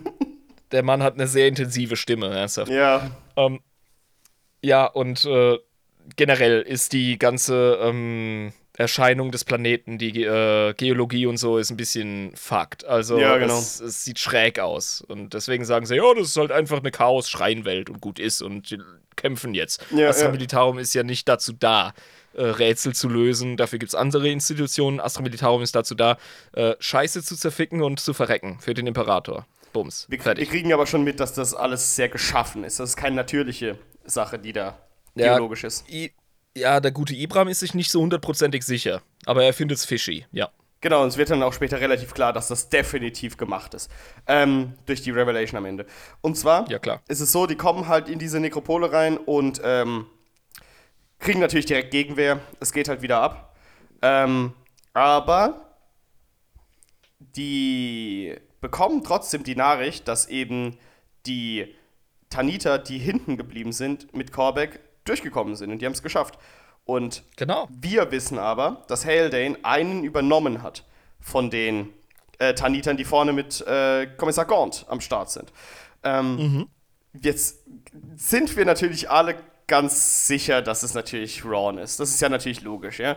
Und wir gucken die ganze Zeit Also, darauf, dass Ron in den Fängen des Psi- Psionikers Haldane ist und Genau. diese Marionette ist, von der er die ganze Zeit spricht. Weil die ganze Zeit bekommt Ron so Visionen, dass er Golash Haldane sieht und die ganze Zeit so, geh weg, bitte geh weg, lass mich in Ruhe. So, ähm, Ja. kriegt die ganze Und auch Zeit so seine. Bro-Dudes checken die ganze Zeit, dass er sich anders und komisch verhält und es ist alles total merkwürdig und ja. Genau, Es fühlt sich keiner wohl. Aber plötzlich kommt raus, dass Ferreit selbst gar nicht genau weiß, was überhaupt der Zinnoberschatz ist und fragt sehr intensiv: Hey Gaunt, sag mir doch mal, um was handelt es sich denn hier? Bitte, Gaunt. Wir sind doch alte Freunde. Ich will es unbedingt wissen. Bitte sag's mir doch. Und dann so, Herr Ferrat, du weißt Ohne Scheiß, nicht. wie jemand, der einen fucking Draht hat, weißt du, der, der verdrahtet ist. Genau. Und, äh, ja. Für die Bullen quasi am Spitzeln ist. So verhält er sich. You're rat, a fucking sne- cheese-eating rat, huh? Are you have your, do you have a wire? so nach dem Motto, so wie in der italienischen Mafia. Das ist wie Ja. bei den Simpsons bei Fat Tony. So, welche illegalen Handlungen werden wir heute vom Stapel lassen, ha? Genau. Und du denkst so, und, und das wird auch erklärt, wie Gaunt sagt, hey, Ferret hat sich noch nie so benommen, was ist da los? Ähm, warum, warum fragt er mich so krass aus? So, hä, der weiß es doch selber eigentlich, was da abgeht. Er sagt, ja, sag ist halt verdächtig, doch bitte. Ähm, deswegen muss ich kurz meine Aussage von vorhin revidieren. Fairheit, der echte, weiß es, Haldane weiß es nicht. Sonst hätte er Genau. die Marionette Fairheit nicht benutzt, um zu fragen, was Nee, wirklich nee, los ist. Helde, Haldane hat definitiv das Ziel, den Zinnoberschatz zu lüften, aber äh, zu heben, aber er weiß nicht, was das ist. Genau, und Fairheit weiß es eigentlich, aber der ist ja gerade übernommen. Deswegen Genau. wundert sich ja Gaunt, warum Fairheit jetzt fragt. So, weil, hä, Fairheit, Ja. du weißt es doch eigentlich. So, verarsch mich nicht. Du weißt ganz genau, was wir hier sehen. Ähm, und diese Ambivalenz, die wir in dieser gesamten Situation haben, mit dem, warum fragt Fairheit so komisch und wir wissen, dass sich Ron komisch verhält, sind Hm. wir, und das war bei mir so, war ich im Zwiespalt, wer wird eigentlich gerade übernommen? Weil ich habe die ganze Zeit gedacht, das muss natürlich Ron sein. Das ist ja klar, weil der die ganze Zeit Golash Haldane sieht und er ihn auch damals tatsächlich behandelt hat. Und Fairheit kann es doch eigentlich nicht sein, obwohl er sich komisch verhält.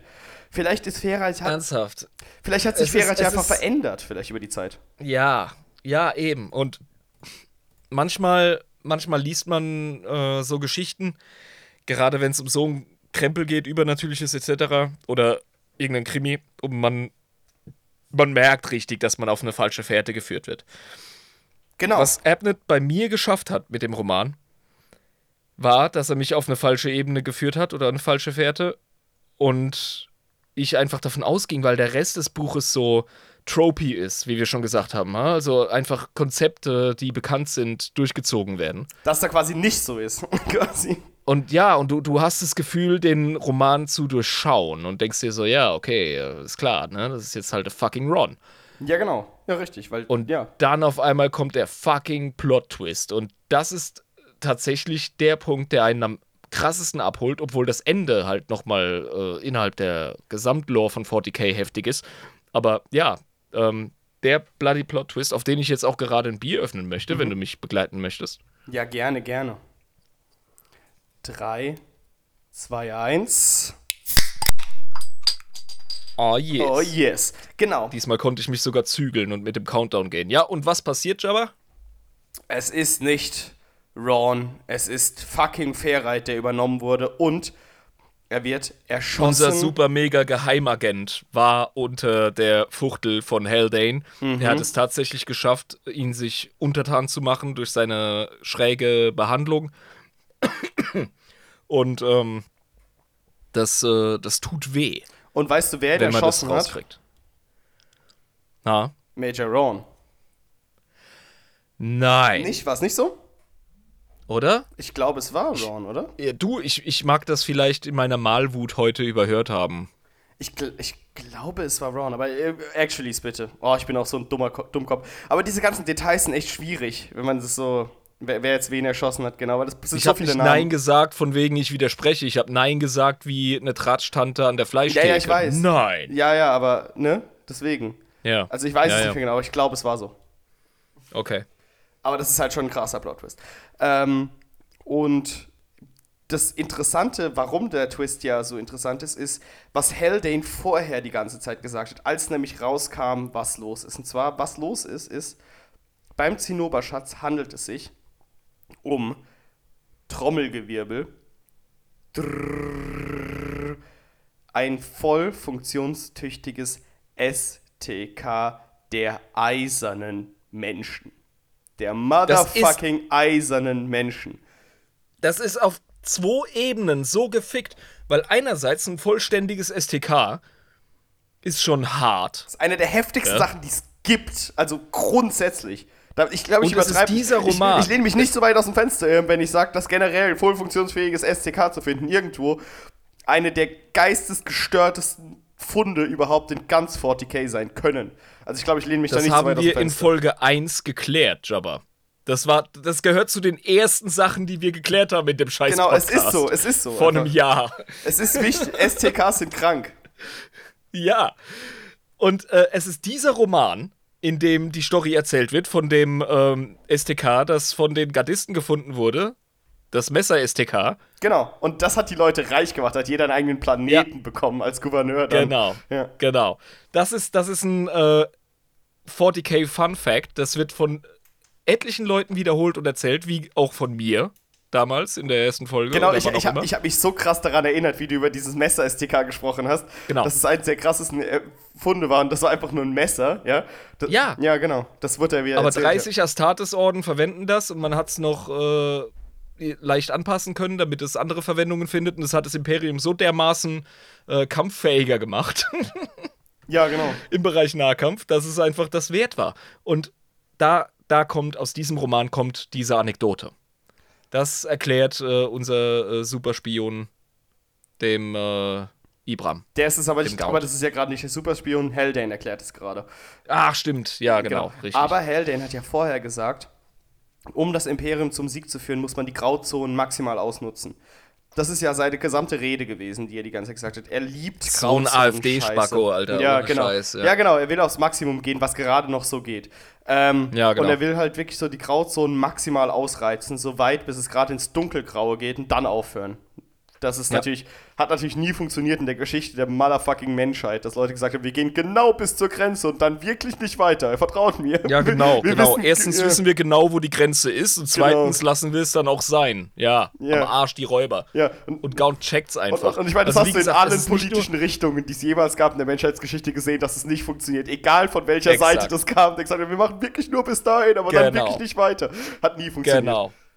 Ja, ja. Sobald du glaubst, die ultimative Wahrheit oder die ultimative Macht und Selbstbeherrschung zu haben, bist, bist du, du, schon gefickt. zum. Bist zur Hälfte am Arsch. Du bist zur Korruption quasi verdammt. Das ist absolut klar. Das hat genau. uns die Geschichte gezeigt. Richtig, genau. Und es ist, wie gesagt, nicht nur ein vollständiges STK, was schon in sich assi ist, wenn es nur ein Messer ist. Es ist ein STK, das, wie du gesagt hast, fucking Männer aus Eisen macht. Ja, die Blechköpfe. Also die, die, die, die, die verdammte ja künstliche Intelligenz, die tatsächlich zu dem dunkelsten äh, Kapitel der Galaxie geführt hat, was schwer vorstellbar ist, weil wir gerade Tyranniden und so einen Scheißdreck äh, haben. Ja, und ja. Äh, 40k, äh, das 42. Millennium, das dunkelfinsterste und bösfinsterste ist das grimdarkeste, was wir kennen. Aber der Krieg gegen die künstliche Intelligenz, die die Menschheit verschuldet hat damals, war so heftig, dass Eldar mit Menschen zusammengearbeitet haben. Du musst dir das haben. mal vorstellen.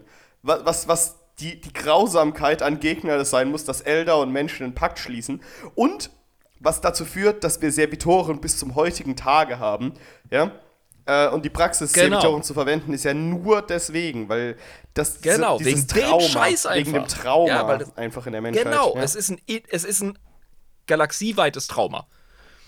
Genau. Und, und das will jetzt scheiß Haldane, will das nutzen, um gegens Chaos einzusetzen. Viel Spaß, genau, Alter. Genau, Haldane, Haldane stellt sich jetzt hin wie äh, so ein äh, Politikwissenschaftsstudent, der zum ersten Mal Karl Marx Kapital gelesen hat und sagt, ich werde dafür sorgen, dass äh, eine Sowjetrepublik funktioniert. Und Ey, ich wäre der bessere äh, Stalin. Ja, ich wäre der bessere genau. Stalin. Genau. Ich hätte das viel besser gemacht.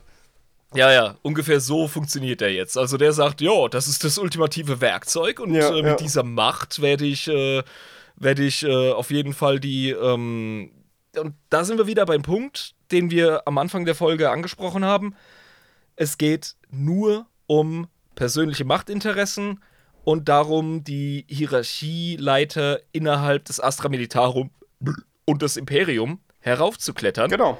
Und er sagt auch ganz klar, und das ist wieder so ein typisches, pathologisches Denkmuster von diesen, von diesen politisch motivierten Machtmenschen. Scheißegal welche Ideologie, Jabba, das hast du vollkommen richtig gesagt. Ja, genau. Da geht es weder um links, rechts noch sonst irgendwas, ja. Das ist ein allgemeines Phänomen. Dieser Typ rechtfertigt ähm, sein Handeln mit dem Ergebnis, das er sich erhofft. Bedeutet. Und das funktioniert nie. Nee, nee, das ist äh, moralischer Unfug. Das haben die Nazis versucht und die Sowjets etc. Ähm, der sagt, auch wenn ich dabei erwischt werde, wie ich die Regeln breche, hinterher wird niemand da sein, der in der Position ist, mich zu verurteilen. Und Weil ich die fucking Männer aus Eisen habe. Und dann werde ich das Imperium der Menschheit nach meinem Bild ähm, zum Sieg führen. Es wird, es wird kein Xenos und kein Heretiker wird mir ähm, das Wasser reichen können und mich besiegen können.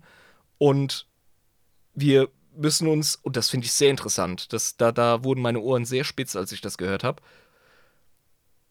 Wir müssen aufhören zu versuchen, das Dunkel mit Licht zu bekämpfen. Alles, was zählt, ist das Grau. Genau, dieses Grauzonenzeug. Ja, genau. Das ist das, was du vorhin ange angesprochen hast. Wieder die Grauzone-Scheiße. Ja. Die Grauzone-Scheiße, die der halt liebt. Ja. Ja. Und wortwörtlich von Dan Abnett geschrieben Ja, durch das. Maul von Haldane. Genau. Durch die Pferdefresse in unser Ohr direkt, Alter. Ja, genau. Das ist so geil. Und das ist übrigens, ich habe die ganze Zeit darüber gesprochen, wie ich äh, vom Schreibstil und von den Tropes her den Roman eher so lustige 90s Unterhaltung her finde, aber wenn es um die moralischen Überlegungen geht, die gegen so im letzten Drittel des Romans, da holt er mich ultra ab und das ist halt wieder Danny Boy, das ist wieder mein Lieblings 40k Autor. Genau. Der ja. macht sich Gedanken über so einen Scheiß. Und, und ich finde Also- auch, das hat einen komplett, einen komplett anderen Fokus bekommen, der Roman, so im letzten Viertel, sagen wir mal so, ne? Absolut, genau. Ja, dann geht's wirklich um Um andere Sachen, ja. Das ist, das ist so geil, weil diese, diese, diese regulären Dudes, diese, diese schottischen Waldbewohner. Richtig, ja, genau, ja, korrekt. so werden sie auch beschrieben.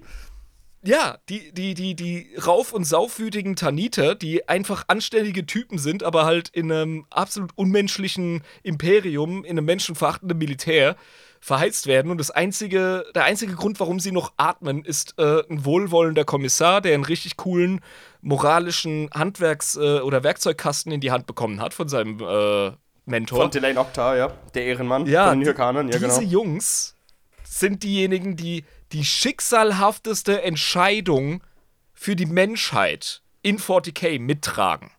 Genau. Und sie machen es so wirklich krass. und sie machen es bis zum Ende maximal ehrenhaft.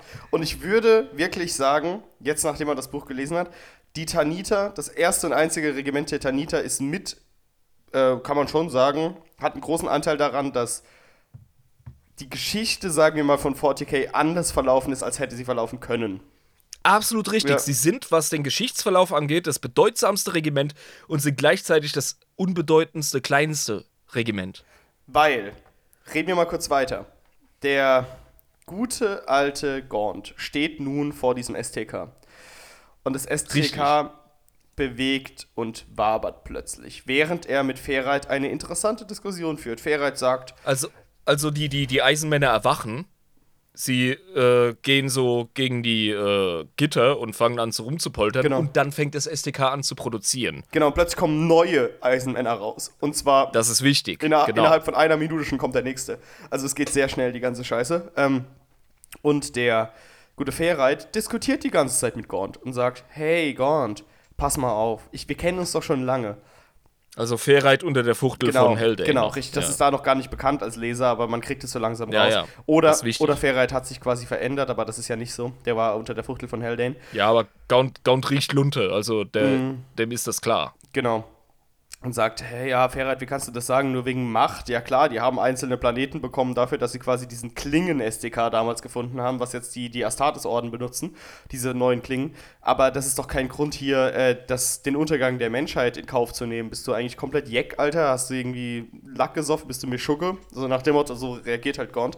Ähm, und macht das einzig Richtige, äh, ignoriert Ferreit komplett, obwohl es ihm sein Herz bricht äh, und ordnet die Zerstörung des STKs an, was aber auch mit der Prophezeiung zu tun hat, die er damals hatte.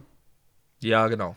Und Aber ich glaube, Ja. er weiß auch ähm, von seiner Indoktrination her und äh, von seinem Wissen her, als Diener des Imperiums, es gibt keine, das hat er ja selber gesagt, es gibt keine höhere Häresie, als zuzulassen, dass die Menschheit von ihrer eigenen Schöpfung dominiert wird. genau, und das ist die Lehre, die die Menschheit aus der Krise der Männer aus Eisen, aus der Zeit, ähm, oh, wie hieß nochmal das, äh, sag's nicht, das Zeitalter, das war, das war nicht der Weltenbrand, das war danach, das war, ähm, wie hieß Ja, genau. Das Age of Strife, der Weltenbrand, war direkt danach. Genau. Nach dem. Äh, Wie, wie hieß es vorher noch? Äh, das war das goldene Zeitalter. keine Ahnung. Nee, das war nicht das ich goldene weiß es nicht. Zeitalter. Ja, das goldene oder dunkle das Zeitalter Ende, der das Technologie. Ende des, des goldenen Zeitalters. Ja, oder genau. dunklen Das Ende davon. Genau, Ja, ja, das war das mit den. Man. Mhm. Man of Iron. Genau. Und er hat ja auch die Lehre daraus gezogen, wie die gesamte Menschheit. Deswegen benutzen wir Servitoren. Ich meine, eine andere Begründung gibt es ja dafür nicht, das zu machen. Wir dürfen. Ja, ja, wir brauchen ja eine, wir brauchen ja tatsächlich eine Begründung für den grimdarken, menschenverachtenden Scheiß. Genau. Und das ist eine gute Begründung. Zu sagen, Ja, und deswegen ist Ja. das Mechanicus auch so gefickt. ja, weil Genau wegen so einem Scheiß. geht halt nicht anders. Genau. Ja, eben. Und das sieht halt Kommissar Gaunt komplett richtig und sagt, nee, bevor wir hier nochmal irgendwie solche Späßchen treiben, ich meine, man kann aus der Geschichte eigentlich viel lernen und wenn du dich halt weigerst, aus der Geschichte zu lernen, dann musst du halt die Geschichte wiederholen, bist du gezwungen dazu. Ähm, und deswegen. Er sagt ja auch, er blickt nicht auf die Zukunft, wenn er diese Maschinen sieht, er blickt auf die Vergangenheit. Genau, und da hat er komplett recht. Und deswegen nimmt er einfach den, den, den einzig korrekten Entschluss, fasst er, äh, und sagt, wir zerstören das Ding jetzt. Und das ja. wird von unserem guten Major Ron selbst in die Hand genommen. Deswegen hat auch Ron nicht äh, Fairheit getötet, weil Ron gerade damit beschäftigt war, die Explosion anzubringen, während er noch diskutiert hat. Jetzt haben wir es richtig, jawohl. Genau. Und mhm. wir haben halt nämlich gedacht, ja. die ganze Zeit als Leser, scheiße, wenn Ron korrumpiert ist von Haldane, dann wird er die Explosion nicht anbringen, sondern wird dafür sorgen, dass das SDK in Funktion kommt oder so. Ist ja klar, genau, genau. weil Haldane hatte ja ähm, eigentlich Ron und das Vorhaben haben wir gedacht. Ja, deswegen, ja, und er hatte das Vorhaben, sich das äh, einfach anzueignen, was, was die da finden. Genau, richtig. Und deswegen hast du auch die Sorge als Leser dann in der Situation, wenn äh, Gaunt sagt, hey Ron, bring die Explosion, dann denkst du so, oh no, oh no, oh no, oh no. ja. Äh, bis du halt herausfindest, dass doch Ferret übernommen wurde und nicht Ron. Ähm, ja. Und Ferret wird dann getötet. Äh, und Haldane in seiner. Das ist einer der befriedigendsten, befriedigendsten Momente in dem ganzen verfickten Roman. Haldane befindet sich gerade im Leviathan äh, des, also ist es das, das, das, der kompletten Befehlsriege oder ist es generell nur von den äh, Jantina Patricia? Weil es ist ja so. Das ist, ich glaube, das ist der Befehlssitz von Trevier einfach, ja, genau. Ähm, ja, von Trevier. Ja. Also der gesamte Befehls-Leviathan gerade, der Leviathan von dem Hochkommando, äh, vom Hochlord Militär. Ja, genau. Militant. Ja, das ist, das ist tatsächlich ähm, die Steuerzentrale vom verdammten äh, nicht vom Kreuzzug, aber von. Vom Angriff äh, auf den Planeten halt. Von, genau, von dieser Invasion auf das System, ja. Und dieser Leviathan wird plötzlich von einem gleißenden, explosiven Licht erfasst. Und zwar Haldane stirbt durch diesen. Haldane hat einen Adbang, Alter. Haldane hat einen fucking Horse, Adbang, Alter. Der hat einen Horsebang. Der hat einen Horse-Adbang, Alter. Der, der, der, der Haldane tritt nach hinten aus. das ist, macht er hält den dritten letzter ja. nach hinten aus. Der ist das also, Pferd, also das, das Todestrauma seiner Marionette, dagegen hat er sich nicht äh, anständig geschützt vorher oder vorbereitet. Konnte er auch nicht mehr, weil er so geschwächt war auch schon. Genau. Er war ja äh, quasi am Beatmungsgerät. Und das Todestrauma seiner Marionette hat eine Art Feedback-Loop, eine Art Rückkopplung, psionisch, mit ihm äh, verursacht. Und deswegen ist er psionisch explodiert. Und Haldane war ein sehr, sehr mächtiger Psyker. Was eben zu diesem unfassbar gleißenden psionischen Licht geführt hat, dem Warp, äh, zu einer Warp-Explosion, die den kompletten Leviathan ähm, von Javier in den Orkus gejagt hat. Also das komplette Ding ist einfach in den Arsch gegangen. Ähm, so geil. Ich stell mir gerade vor, wie äh, der fucking Drevier gerade so seinen Rioja verköstigt. Ja, und, genau. Äh, sich nochmal von, Den von so einem Kaffee von so einem, noch so gibt, ja. Und, und ja, ja, und von, von einem Lustknaben im Tanga sich noch irgendwie eine äh, ne, ne Traube füttern lässt. Und während, während er so klatscht, so mit so einer hohen Stimme, so, ja. So, so dieses, dieses primitive Scheißding. Ja. Und ja, und dann geht Pferdefresse einfach hoch und damit das ganze Scheißschiff. genau, und er zerstört einfach das motherfucking STK, das gerade dabei ist, die äh, Man of Iron zu zerstören. Und es ist so episch, weil er will ja zurückbleiben, um eben zu versichern, dass die nachkommenden Jantina unter Flens, wo ein paar überlebt haben, ähm, quasi die Tanita nicht ausrotten können. War das nicht so? Dass, genau, dass die, da, genau. Die, die, letzten überlebenden Jantina unter Flens sind gekommen. Und, also, ja. einfach um aufzuräumen, ähm, Haldane äh, remote-controlled, ja, fernbedienungsmäßig gekillt durch den Tod seiner Marionette und damit Korrekt. der ganze Kommandostand der Operation. ähm, die äh, Sprengladungen wurden angebracht von Gauns Leuten. Mhm, mh. Bomb has been planted. Genau. Ja. Und äh, dann machen sie halt Hackengas, ne? Also dann ziehen sie Fersengeld muss gegeben werden, ja. Ja. Eine Sache ist noch sehr wichtig für die Erzählung nämlich die Tatsache, dass es Grund zur Annahme gibt, dass, die, äh, dass das STK korrumpiert ist. Genau, wegen den Hörnern und den seltsamen Zeichen und den äh, Verfehlungen auf den Man of Iron. Weil die bekommen ja so Also es kommt ja etwas, Genau, es kommt ja was aus der Produktionskammer rausgestolpert, was ein regulärer Man of Iron sein sollte, aber es ist irgendwie, es ist nicht so der Real Deal. Sieht extrem verworbt aus, muss man ganz, ganz subtil zu sagen. Es ist ziemlich zerfickt, ja. Also es ist definitiv, weil dieser Planet war ja ganz lange eine Chaoswelt. Genau, und es ist eben gar nicht seltsam, da anzunehmen, dass das STK völlig durchkorrumpiert ist. Ähm, mhm. Und das hat sich auch gezeigt, weil das eben so. Und das ist auch ganz wichtig für die Zuhörer zu begreifen. Sorry, wenn ich gerade so reinkrätsche, wieder, aber ähm, der, der Warp und das Chaos korrumpieren eben nicht nur Biomasse oder, oder beseelte Lebewesen. Es ist in der Lage, den Maschinengeist zu korrumpieren. Es gibt Demon Engines. Und, genau. Ja, wobei das ist was anderes. Das ist tatsächlich ein Dämon, also eine Seele in einer Maschine. Ach so, okay, Das ist was anderes. Okay, gut. Aber, ähm, ja gut, wobei, ganz ehrlich, es gibt keinen Grund anzunehmen, dass das hier was anderes ist. Ähm, definitiv wissen wir, dass äh, KI korrumpierbar ist. Und ähm, es ist absolut möglich, dass Dämonen sich in Maschinerie einnisten und die auch verändern. Das, was, das ist korrekt. Was noch, ich glaub, ja, was noch ein zusätzlicher Grund ist, warum man eigentlich die Finger lassen sollte von KI generell im Warhammer 40k-Universum. Oh ja. ja, oh ja, ganz klar. Also, jetzt mal abgesehen. Uiuiui, der Schaum. Ähm, abgesehen von, ähm, äh, von Demon Engines etc. generell ist KI äh, Warp unabhängig eine fucking schlechte Idee. Also grundsätzlich einfach die Finger davon lassen, das ist eine bessere Idee. Genau. Aber ähm, die KI, die produziert wird, während unsere Helden da am Schaffen sind, die da rauslatscht, die ist äh, deformiert und, und verändert sich und, und humpelt und hat, hat idiotisch äh, klappernde Kiefer und ist definitiv nicht ganz da. Also die ist äh, vollkommen körperlich, geistig, ist die gestört. Ja? Also wäre das dieses ist, STK nicht zerstört worden, dann hätte das, ähm, wie sollen wir sagen, unfassbar extrem schlimme Folgen gehabt für die Galaxie. Alter, stell dir vor, der ganze Kasper-Kram mit den Männern aus Eisen plus Chaos. Das meine ich ja. Die können ja auch selbst Sachen schaffen. Die Männer vor allem genau. sind ja intelligent genug. Die können dann quasi Chaos-Städte schaffen, Chaos-Systeme oh, einnehmen. Alter. Können Chaos-Schiffe oh, bauen. Die, die, ja. die Möglichkeiten. Ey, unglaublich. Ja, es ist, es ist der. Wie geil das also gewesen also wäre. Warum haben die das zerstört? Da gäb's doch, hätte Korn einen komplett neuen Aufschwung bekommen durch die Männerweilen. Ich.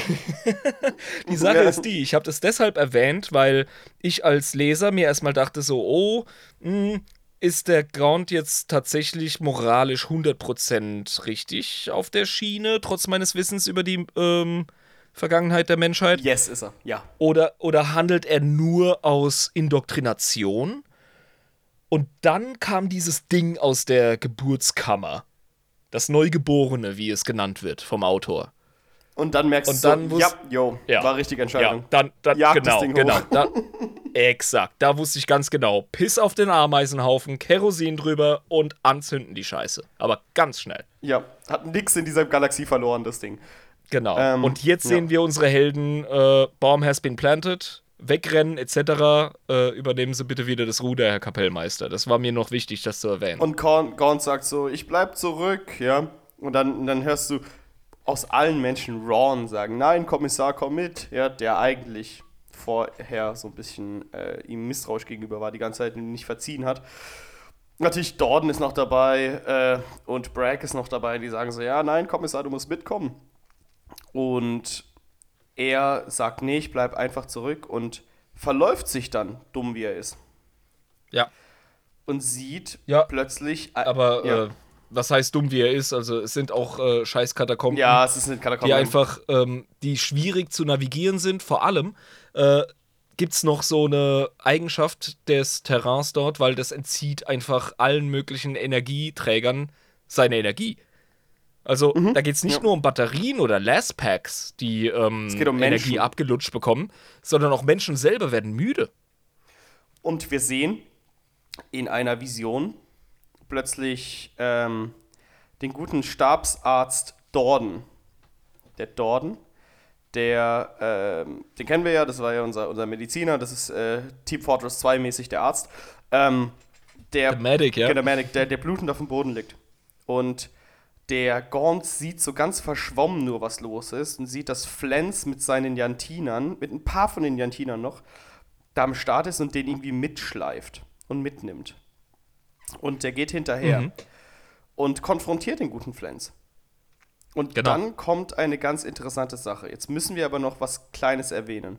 Wir haben ja vorhin die ganze Zeit, damit wir das rund machen, das ganze Ding, haben wir vorhin die ganze Zeit ja, über eine ganz wichtige Person gesprochen. Und zwar haben wir die ganze Zeit über Derkius gesprochen. Derkius, Onkel Derkius, wie er genannt wurde. Oh, jetzt kommt Onkel die Revelation. Jetzt kommt die Offenbarung. Ja. Onkel Derkius.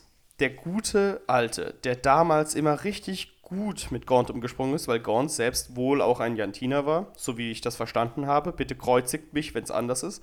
hat kleine Schlachtkreuzer für ihn geschnitzt, Genau. hat ihm äh, Sachen mitgebracht ja. Mhm. aus irgendwelchen äh, Schlachten, immer wenn er immer unterwegs so war. der coole Onkel, der immer Witze und Geschenke mitbringt. Genau, wo er immer über den Papa erzählt hat. So, ja, was macht mein Vater jetzt? Und dann sagt er, ja, dein Papa ist gerade noch wieder im Krieg, aber wir sind hier zusammen und dem geht's gut und wow, wuppdida, alles cool. Äh, und natürlich hat sich der kleine Gaunt gefreut als zehnjähriger Steppke und hat sich immer gefreut, wenn der gute alte Onkel Derkius gekommen ist. Ähm, Flashback, 18 Jahre zuvor, nachdem er schon Kommissar wurde, ist der... Erzähl die Derkius-Story bitte weiter. Ich muss noch mal Bier schaffen. Ja, ey. ich erzähle die Derkius-Story einfach weiter, während du erzählst. Die gute alte Welt, Cat 1173. Der gute Derkius steht da und macht halt ganz klassische Generalsachen und bekommt die Nachricht, dass Kommissar Gaunt, Ibram Gaunt, mit ihm sprechen will. Er sagte, ach, der gute alte Ibram, der Kleine, sehr schön, den mal wieder zu sehen. Da freue ich mich doch aber. Das ist doch so lange her, dass ich den kleinen Ibram gesehen habe. Und jetzt ist er Kommissar geworden und dazu sogar noch Oberst. Wow, also das ist wirklich eine Sache, das hätte ich nicht gedacht. Der Gaunt kommt, ich glaube in der Chimäre, wenn ich das richtig äh, in Erinnerung hatte, kommt so dahin und stellt sich einfach Derkius vor und sagt, ja, endlich treffen wir uns mal wieder, Onkel Derkius. Und Derkius sagt, hey Ibram, wie geht's dir? Ey, voll cool, dich mal wiederzusehen, voll toll und so. Und Gaunt kommt direkt zur Sache und sagt, wieso hast du eigentlich meinen Vater sterben lassen? Und der gute Derkius ist so, scheiße, Mann, woher weiß dieser kleine Scheißdrecks-Rotzlöffel das jetzt schon wieder, dass ich seinen Vater sterben lassen habe? Das ist doch eigentlich ein Geheimnis, das kann er doch eigentlich niemals wissen. Woher weiß der das denn? Ähm, es stellt sich heraus, dass der Gaunt es von irgendwo mitbekommen hab, hat, dass der Derkius seinen Vater aus Feigheit hat sterben lassen in einer Militäroperation, damit Derkius fliehen kann. Gesagt, Im getan. Kampf gegen die Orks. Im Kampf gegen die Orks. Ist, ist Gaunts Vater wegen der Feigheit von Derkius draufgegangen. Genau, richtig. Und jetzt checkt eben, nachdem eben Derkius ihn so nett begrüßt hat, ähm, dass Gaunt es weiß und zückt das Kettenschwert und greift Gaunt an. Gaunt in seinem unfassbar geilen Eifer killt Derkius in einem Manöver, das Derkius ihm selbst beigebracht hat. Den schönen Aber mit einem Degen und nicht mit einem Kettenschwert. Genau, aber benutzt, aber benutzt den Degenstoß, quasi diesen Drehstoß, Ja, benutzt er ja. mit dem Kettenschwert, um Derkus auf die Beine zu bringen und tötet ihn. Nee, Auch nee, wieder ja. eine Danny Boy Nahkampfszene, die einfach oder, legendär oder tötet ist. Also er ihn direkt er oder immer gut. töt, tötet er ihn direkt oder, oder fixiert er ihn dann und lässt ihn dann exekutieren. Ich weiß nicht mehr genau, wie das war. Ähm, Ja, auf jeden Fall geht der, geht der Hoden drauf und Genau. die äh, Patrizier sind auf jeden Fall ultra angefressen deswegen. das ist auch einer der großen Gründe, wegen, weswegen diese, diese äh, Regimentsfehde überhaupt geschadet ist. Nicht einfach nur deswegen, weil auf äh, der Ed McWorld Fortis Binaris eben die, äh, den Sieg gestohlen bekommen haben. Nicht nur deswegen, sondern die Fehde geht viel tiefer. Wegen Gaunt selbst als Person. Weil Exakt. es stellt sich heraus, der gute alte Oberst Flens, der Anführer des ersten jantinischen Patrizierregiments, ist Erzählt ihm im Grunde genau. Nee, er erzählt ihm nicht die Story, Gont war selber dabei, aber er erzählt ihm den Hintergrund. Erzähl den Hintergrund, weil Flens ist der Sohn von Derkius und hat ja. Bam, bam, bam. als Adliger damals auf dem Planeten Yant Güter gehabt. Er hatte Vermögenswerte, er hatte Dienstmädchen, äh, er hatte Besitztümer. Er hatte Stadtrechte, so wie ich das mitbekommen habe. Ländereien, Ländereien und alles, Erbe und alles, hatte- Alter. Der hatte Macht, der hatte Einfluss. Und alles Und auf genommen. einmal, zack, weil, wenn dich ein Kommissar exekutiert, bist du nämlich äh, ganz schnell in der sozialen Leiter unten. Genau. Ähm, Gaunt hat äh, den Dacius als Feigling und Verräter ex, äh, also exekutiert. Genau. Und damit eben auch exkommuniziert, ja, weil in 40k ist alles ein bisschen religiös. Genau. Und dementsprechend war natürlich der Spross von dem Guten dann, äh, ja, hatte kein Kielwasser mehr. Und äh, dann hat er noch an, das, das fand ich so witzig beim Hören, ähm, da hat er noch die Frechheit, äh, sich zu beschweren, dass er sich von unten hoch hat kämpfen müssen. Als einzig, als äh, äh, einfacher Infanterist. So wie jeder normale Mensch auch. So wie jeder normale Mensch auch, du dumme Adelsfotze, Alter. Genau. Sei dankbar um die Erfahrung, ey. Genau, muss, Ohne muss, Scheiß. muss eh jeder machen. Und er war ohne Scheiß, da, da habe ich das erste Mal gedacht, oh, Props an dich, lieber Flens. Du hast es echt geschafft, dich wirklich von unten nach oben zu kämpfen. Also nicht Ja. schlecht. Also, Ja, in Ordnung, in, In Ordnung, Ordnung. das wäre wahrscheinlich einer der ersten seit tausenden von Jahren in seinem Geschlecht, die den Titel verdienen. wäre er nicht so eine dumme Das Fotze gewesen, wäre er ein cooler Typ Genau. gewesen, hätte ich assiden Respekt vor ihm. Wäre er so ein Genau. richtig cooler Typ, dann, dann wäre es Ja. dann wär's cool. Aber er hat zu hart an seiner Bitterkeit festgehalten und hat die Lektion nicht gesehen, die Lebenslektion sozusagen. Genau. Und ja, einfach die, die, die Gaunt-Vendetta in den Vordergrund gestellt. Was ein Spacko.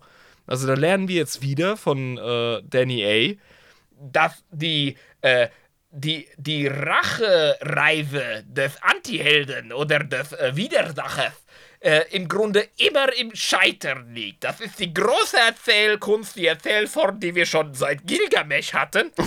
äh, wenn, True. Die, wenn, die wenn die Motive äh, nicht edel sind, sondern verkorkst und verdorben, dann ist es klar, dass der Widersacher scheitern muss. Wir hatten das so seit das. Mesopotamien und die Menschheit lernt nicht Nee, dazu. ernsthaft, Ja, ohne Scheiß. so. Seit, seit Menschen Geschichten erzählen, ohne Witz, seit der Eiszeit erzählen Seit, wir genauso seitdem Geschichten. haben wir Archetypen, weil wir einfach genau diese Typen kennen. Wir kennen die alle Personen, Exakt. persönlich. Exakt. Wir kennen diese Leute. Wirklich. Wir haben die Es in ist- unserem es Leben ist- getroffen. Es ist in Südwest, äh, südostasiatischen Erzählungen, es ist bei den Inuits so, bei den Sami in Finnland, äh, bei äh, germanischen, keltischen Sagen in Afrika, überall, bei den Ureinwohnern in Amerika. Wenn deine Motivation äh, unedel ist, dann scheiterst du. Und wenn nicht du scheiterst, dann ist zumindest dein Geschlecht verflucht.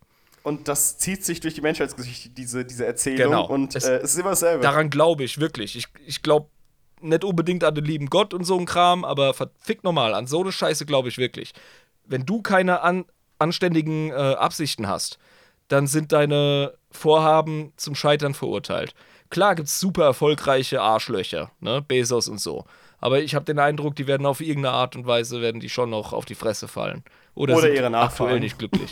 Irgendwie sowas, ja genau. Gut. Egal, ich mache jetzt nochmal ein Bier auf, ey. Ja, mach das. Und dann, ähm, dann bringst du uns äh, durch das letzte Kapitel der, des Buches und Ja. damit zum Ende der Folge, weil ich habe absolut gar keine Orientierung mehr, wo wir überhaupt sind hier. Prost. Ja, Prost. Cheers. Ähm, guter Ehe. Danke für die Reiseleitung übrigens. Ja, gerne, gerne. Bitte schnallen Sie sich nochmal an, wir landen gleich.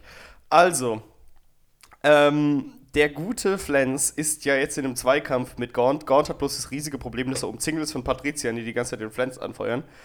Ähm, und der weiß, wenn er sich jetzt zu krass wehrt, zumindest habe ich das so gelesen, dann wird er sowieso gekillt von den Patriziern, aber er gibt sich trotzdem einen ehrlichen Nahkampf mit dem Flens.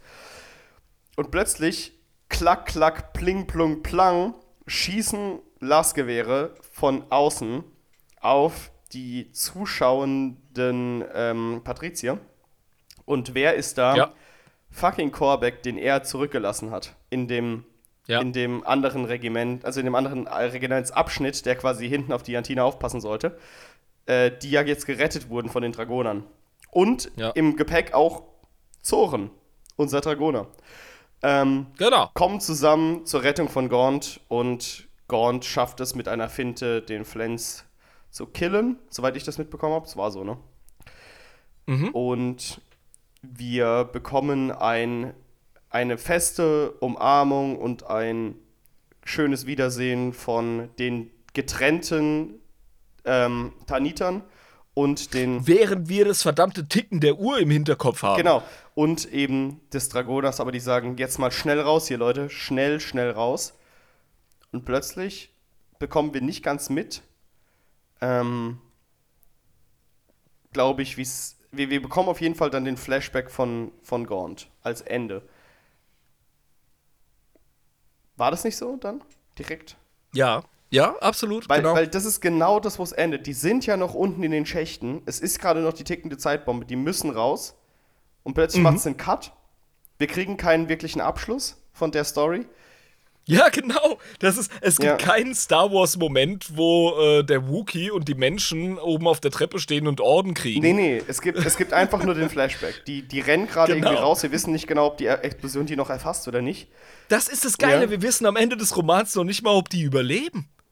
Aber wir kriegen den Flashback. Also wir wissen das nur, weil es eine ewig lange Reihe von äh, Gauns Geisterromanen gibt. Ja, genau, aber das weißt du ja nicht, wenn du jetzt 1999 das Buch gelesen hast, weil der nächste Teil erst Genau, 2000 rauskam. Genau. Das heißt, ich, ich, ich kann mir vorstellen, dass äh, Stanny Boy sich das äh, offen gelassen hat.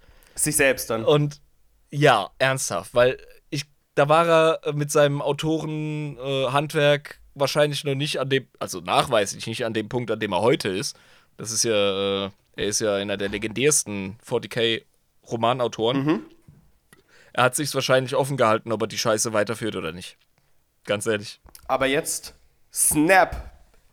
Wir sind 20 Jahre in der Vergangenheit. Ähm, wir sind wieder auf Darendara. Wir haben wieder mit Kadett Gaunt zu tun. Nicht Kommissar Oberst, sondern Kadett Gaunt, der als der Junge bezeichnet wird von allen anderen Hyrkanern. Mein Gott, Imperator, ich liebe diese Szene. Die ist so cool. Es ist so schön. Das ist der beste Romanabschluss ever. Darendara. Er, nach einem gewonnenen Kampf, wird eingeladen von anderen Hyrkanern. Ey, ey, Junge, willst du nicht mittrinken? Ein Drink, zwei, vielleicht auch zehn oder zwanzig. also, ja, Er beschreibt, wie seine Schulter fast schon wund ist von all dem Schulterklopfen. Ja, weil er so einen geilen Einsatz geleitet hat mit den Hyrkanern. Genau, er hat einen richtig krassen, legendären Sieg als äh, angehender Kommissar Ja, ja, ähm, genau. hinter sich gebracht und er wird von allen der Junge genannt, was ihn mega nervt, weil er einfach noch der Junge ist. Obwohl, obwohl er gerade den krassesten Sieg auf dem Planeten Darendara, er hat den Planeten quasi eingenommen mit seinem Einsatz, mehr ja. oder weniger. Ja. Ähm, Aber der Witz ist halt, äh, wenn ich mit meinen Mitte 30 äh, von irgendwelchen alten Veteranen in der Schwertkampfszene der Junge genannt werde, dann äh, finde ich das charmant. Aber ich erinnere mich noch an eine Zeit mit 20 oder so, wenn mich da jemand der Junge genannt hat von den alten Typen, hat es mich genervt. und das ist genau dieser Abschnitt im Leben von Gaunt. Genau. Exakt dieser Daran- Abschnitt von Jugend. Daran habe ja. ich mich erinnert gefühlt, einfach. Da habe ich mit Ibram so ein bisschen, oh, da habe ich mich äh, tatsächlich Der Anflug solidarisch von Jugend, gefühlt. Genau. Genau. und ja. ähm, er kommt quasi hin und dann kommt unser Liebster, ja, Delane Okta. Sein alter Lehrmeister. Der ist so ein bisschen, ah, wie soll ich das beschreiben? So ein bisschen aus so alten chinesischen Kung- Kung-Fu-Filmen, so der Lehrmeister, der ihm so alles beibringt, was wichtig im Leben ist, weswegen auch Gaunt später erfolgreich war. Ehre deine. ja, er ist definitiv so Ja. eine Sensei-Type. Genau, ehre, ehre deine, deine Mitstreiter, ehre deine äh, Regimenter, die du leitest, weil das sind auch alles Individuen und wenn du ihre Stärken und Schwächen kennst, dann wirst du den Feind bezwingen. So ein bisschen so ein Zu-Weisheiten. Ähm, und der sagt, hey, wir haben hier einen Inquisitor, der ist ein klorer Kerl, ich kenne ihn persönlich, der ist jetzt nicht so ein dummer, grausamer Inquisitor, wie es manche sind. Aber wir haben hier so eine Frau und die will nur mit dir reden und ich weiß nicht warum. Sie sagt die ganze Zeit Gaunt, Das Gaunt, ist so Gaunt. witzig, so. weil genau, genau das sagt er. Du hast es nur völlig anders ausgedrückt. Aber er sagt- genau das sagt Der er. sagt, das ist ein klorer Kerl, nicht wie die anderen Wichser-Inquisitoren, aber Ja, ich vertraue dem. Ja, ja, genau. Wirklich, ja, eins zu eins. Genau, und sagt so, ja gut, aber äh, jetzt hier, der, der Inquisitor, der hat da so eine, so eine Frau, die er verhören muss. Und die sagt die ganze Zeit, ja, ich muss mit Gaunt reden, ich muss mit Gaunt reden. Das bist ja offensichtlicherweise du, also geh da mal hin, ne? Und danach kannst du dir einen reinsaufen wie der letzte Hund. Der sagt so, hahaha, ja, du kennst mich. Wenn er es wirklich so sagt, so, ja, danach Ja, besäufst ja, ja. du dich komplett. So, das ist so, ja, dass er ja, sagt. genau, genau. Besauf dich mit deinen Männern. Du hast es dir verdient, du bist jung und Ja. die haben dich sowieso schon zu zehn Drinks eingeladen, also hau rein, du. Ja, das, das erinnert mich so ein bisschen an die bayerische Mitarbeiterin damals, als ich im Bödecker noch. Ah, das ist. Das schneiden wir raus. Scheiße, ich bin betrunken. nee, okay, das schneiden wir raus, egal. Ähm, gut. Und Du hast Mass! das war, das war so was Dummes, wo ich irgendwie gesagt, wo ich, wo ich so auf ein Date gegangen bin mit einer Mitarbeiterin da und die hat gesagt, oh, ihr seid doch jung, ja, da kann man sich das doch noch erlauben, irgendwie so und hat so Zusprüche gemacht, weil die halt so eine alte Bayerin war, so, oh, ihr seid jung, komm, ja, jetzt hier, macht mal. Ähm, Meine, meine erste Lehrmutter ähm, aus dem aus der Sommeliers-Ausbildung hat gesagt, wir haben am Samstag ein Event, bla bla. Und ich so, oh, da kann ich am Freitag gar nicht feiern gehen. Und sie so, ach, sie sind noch jung, also feiern sie bis vier, kommen sie dann um sechs zur Arbeit. Äh, Habe ich damals auch gemacht. Genau, also, genau so hat es die bayerische, die, die Bayerin Ja, hier, mit ja, der ich mit, genau. ich war so 60 oder so und die hat genau sowas gesagt. Ah, ihr seid doch jung, ja, macht doch einfach so scheißegal. Geil. Nee, Das- das, das ist, hat äh, das, hat, das hat der Ednet gut geschrieben. Das äh, erinnert uns an unsere. Ähm, Genau. Ja, das, hat, das wird schon sehr oft in der Menschheitsgeschichte gesagt, sagen wir es mal. Genau, richtig.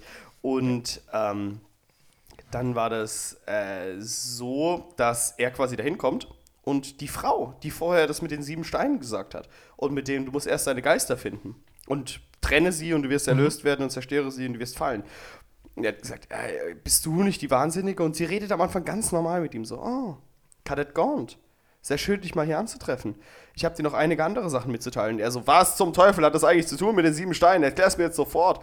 Ähm, und plötzlich ändert sich ihre Stimme wieder so komplett ekelhaft, aber so, so langsam. Und sie kommt so langsam in Fahrt und er sagt immer mehr so: Ich hab dir doch schon gesagt, was ich dir sagen wollte. Sieben Steine.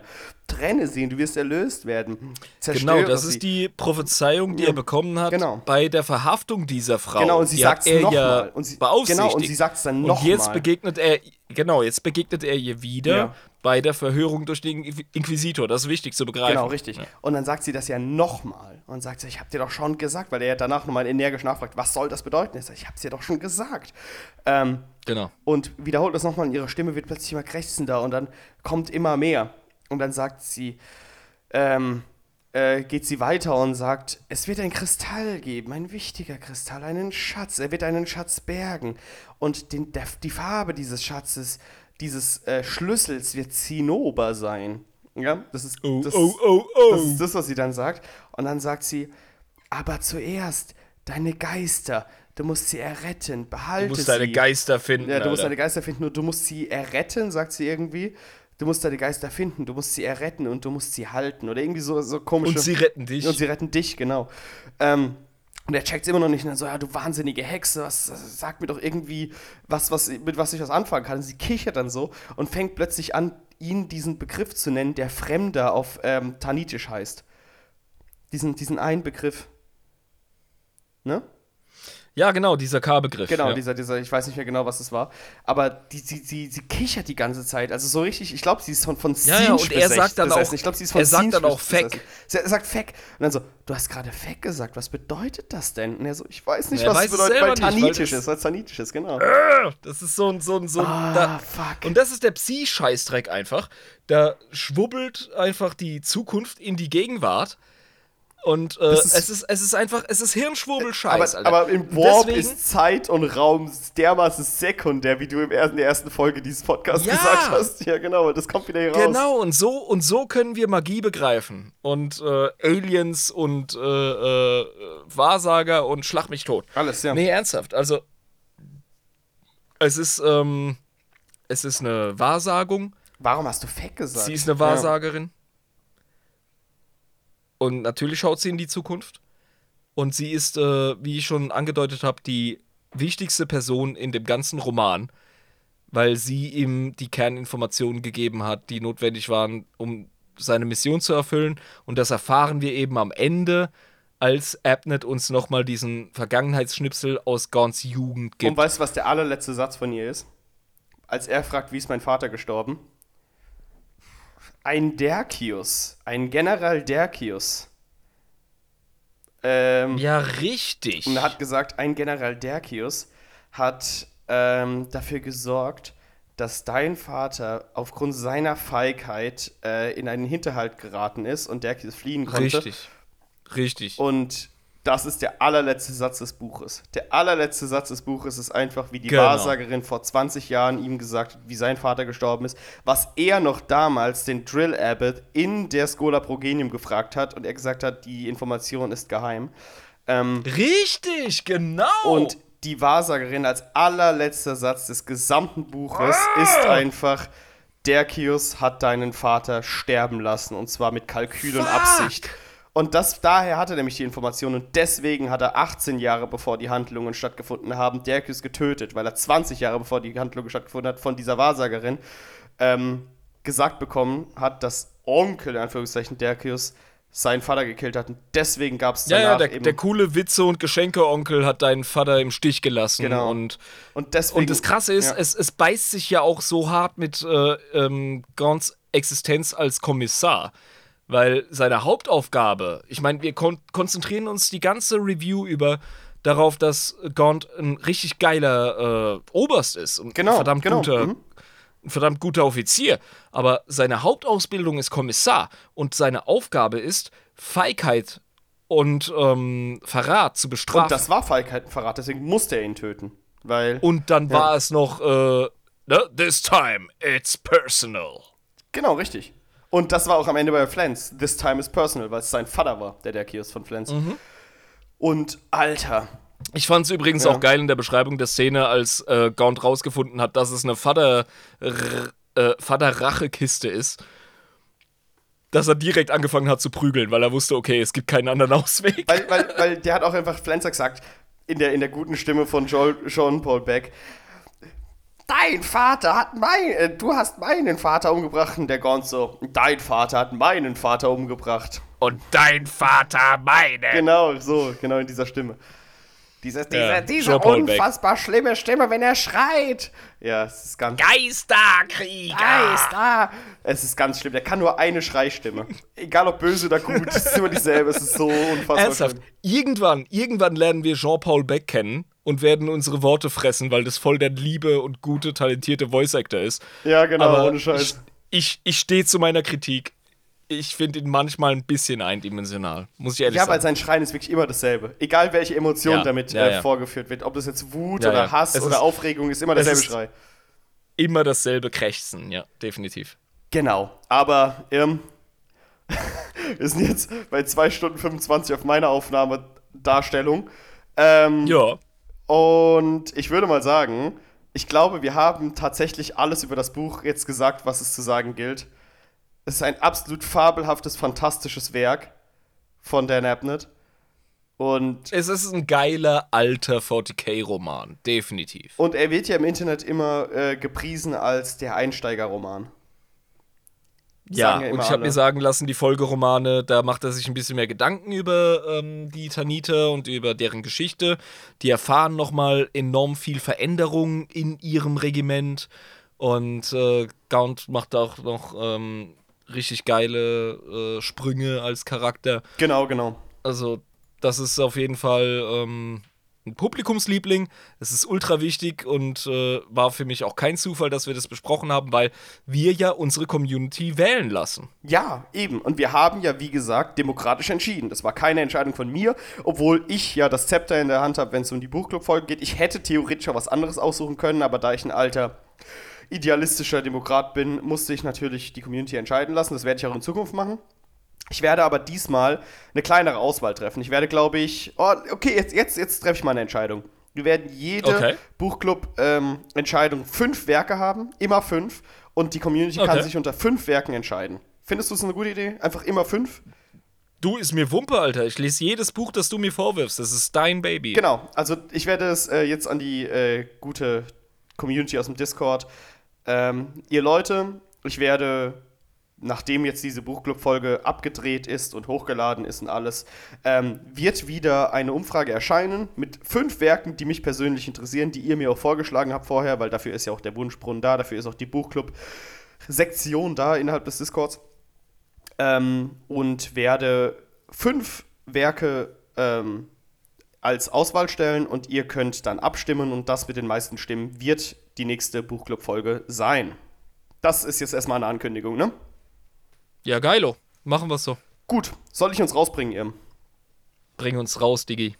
Meine lieben Freunde, das war Geisterkrieger, der erste Teil der Gons Geister-Serie von Dan Motherfucking Abnett, unser Baby. Oh, Ähm, yeah! Geiler Typ. Also, wie gesagt, wenn Guy Fieri der coolste Mensch im Kochen ist, ist Dan Abnett der coolste Mensch im Schreiben von 40k-Romanen. Es ist einfach nur geil.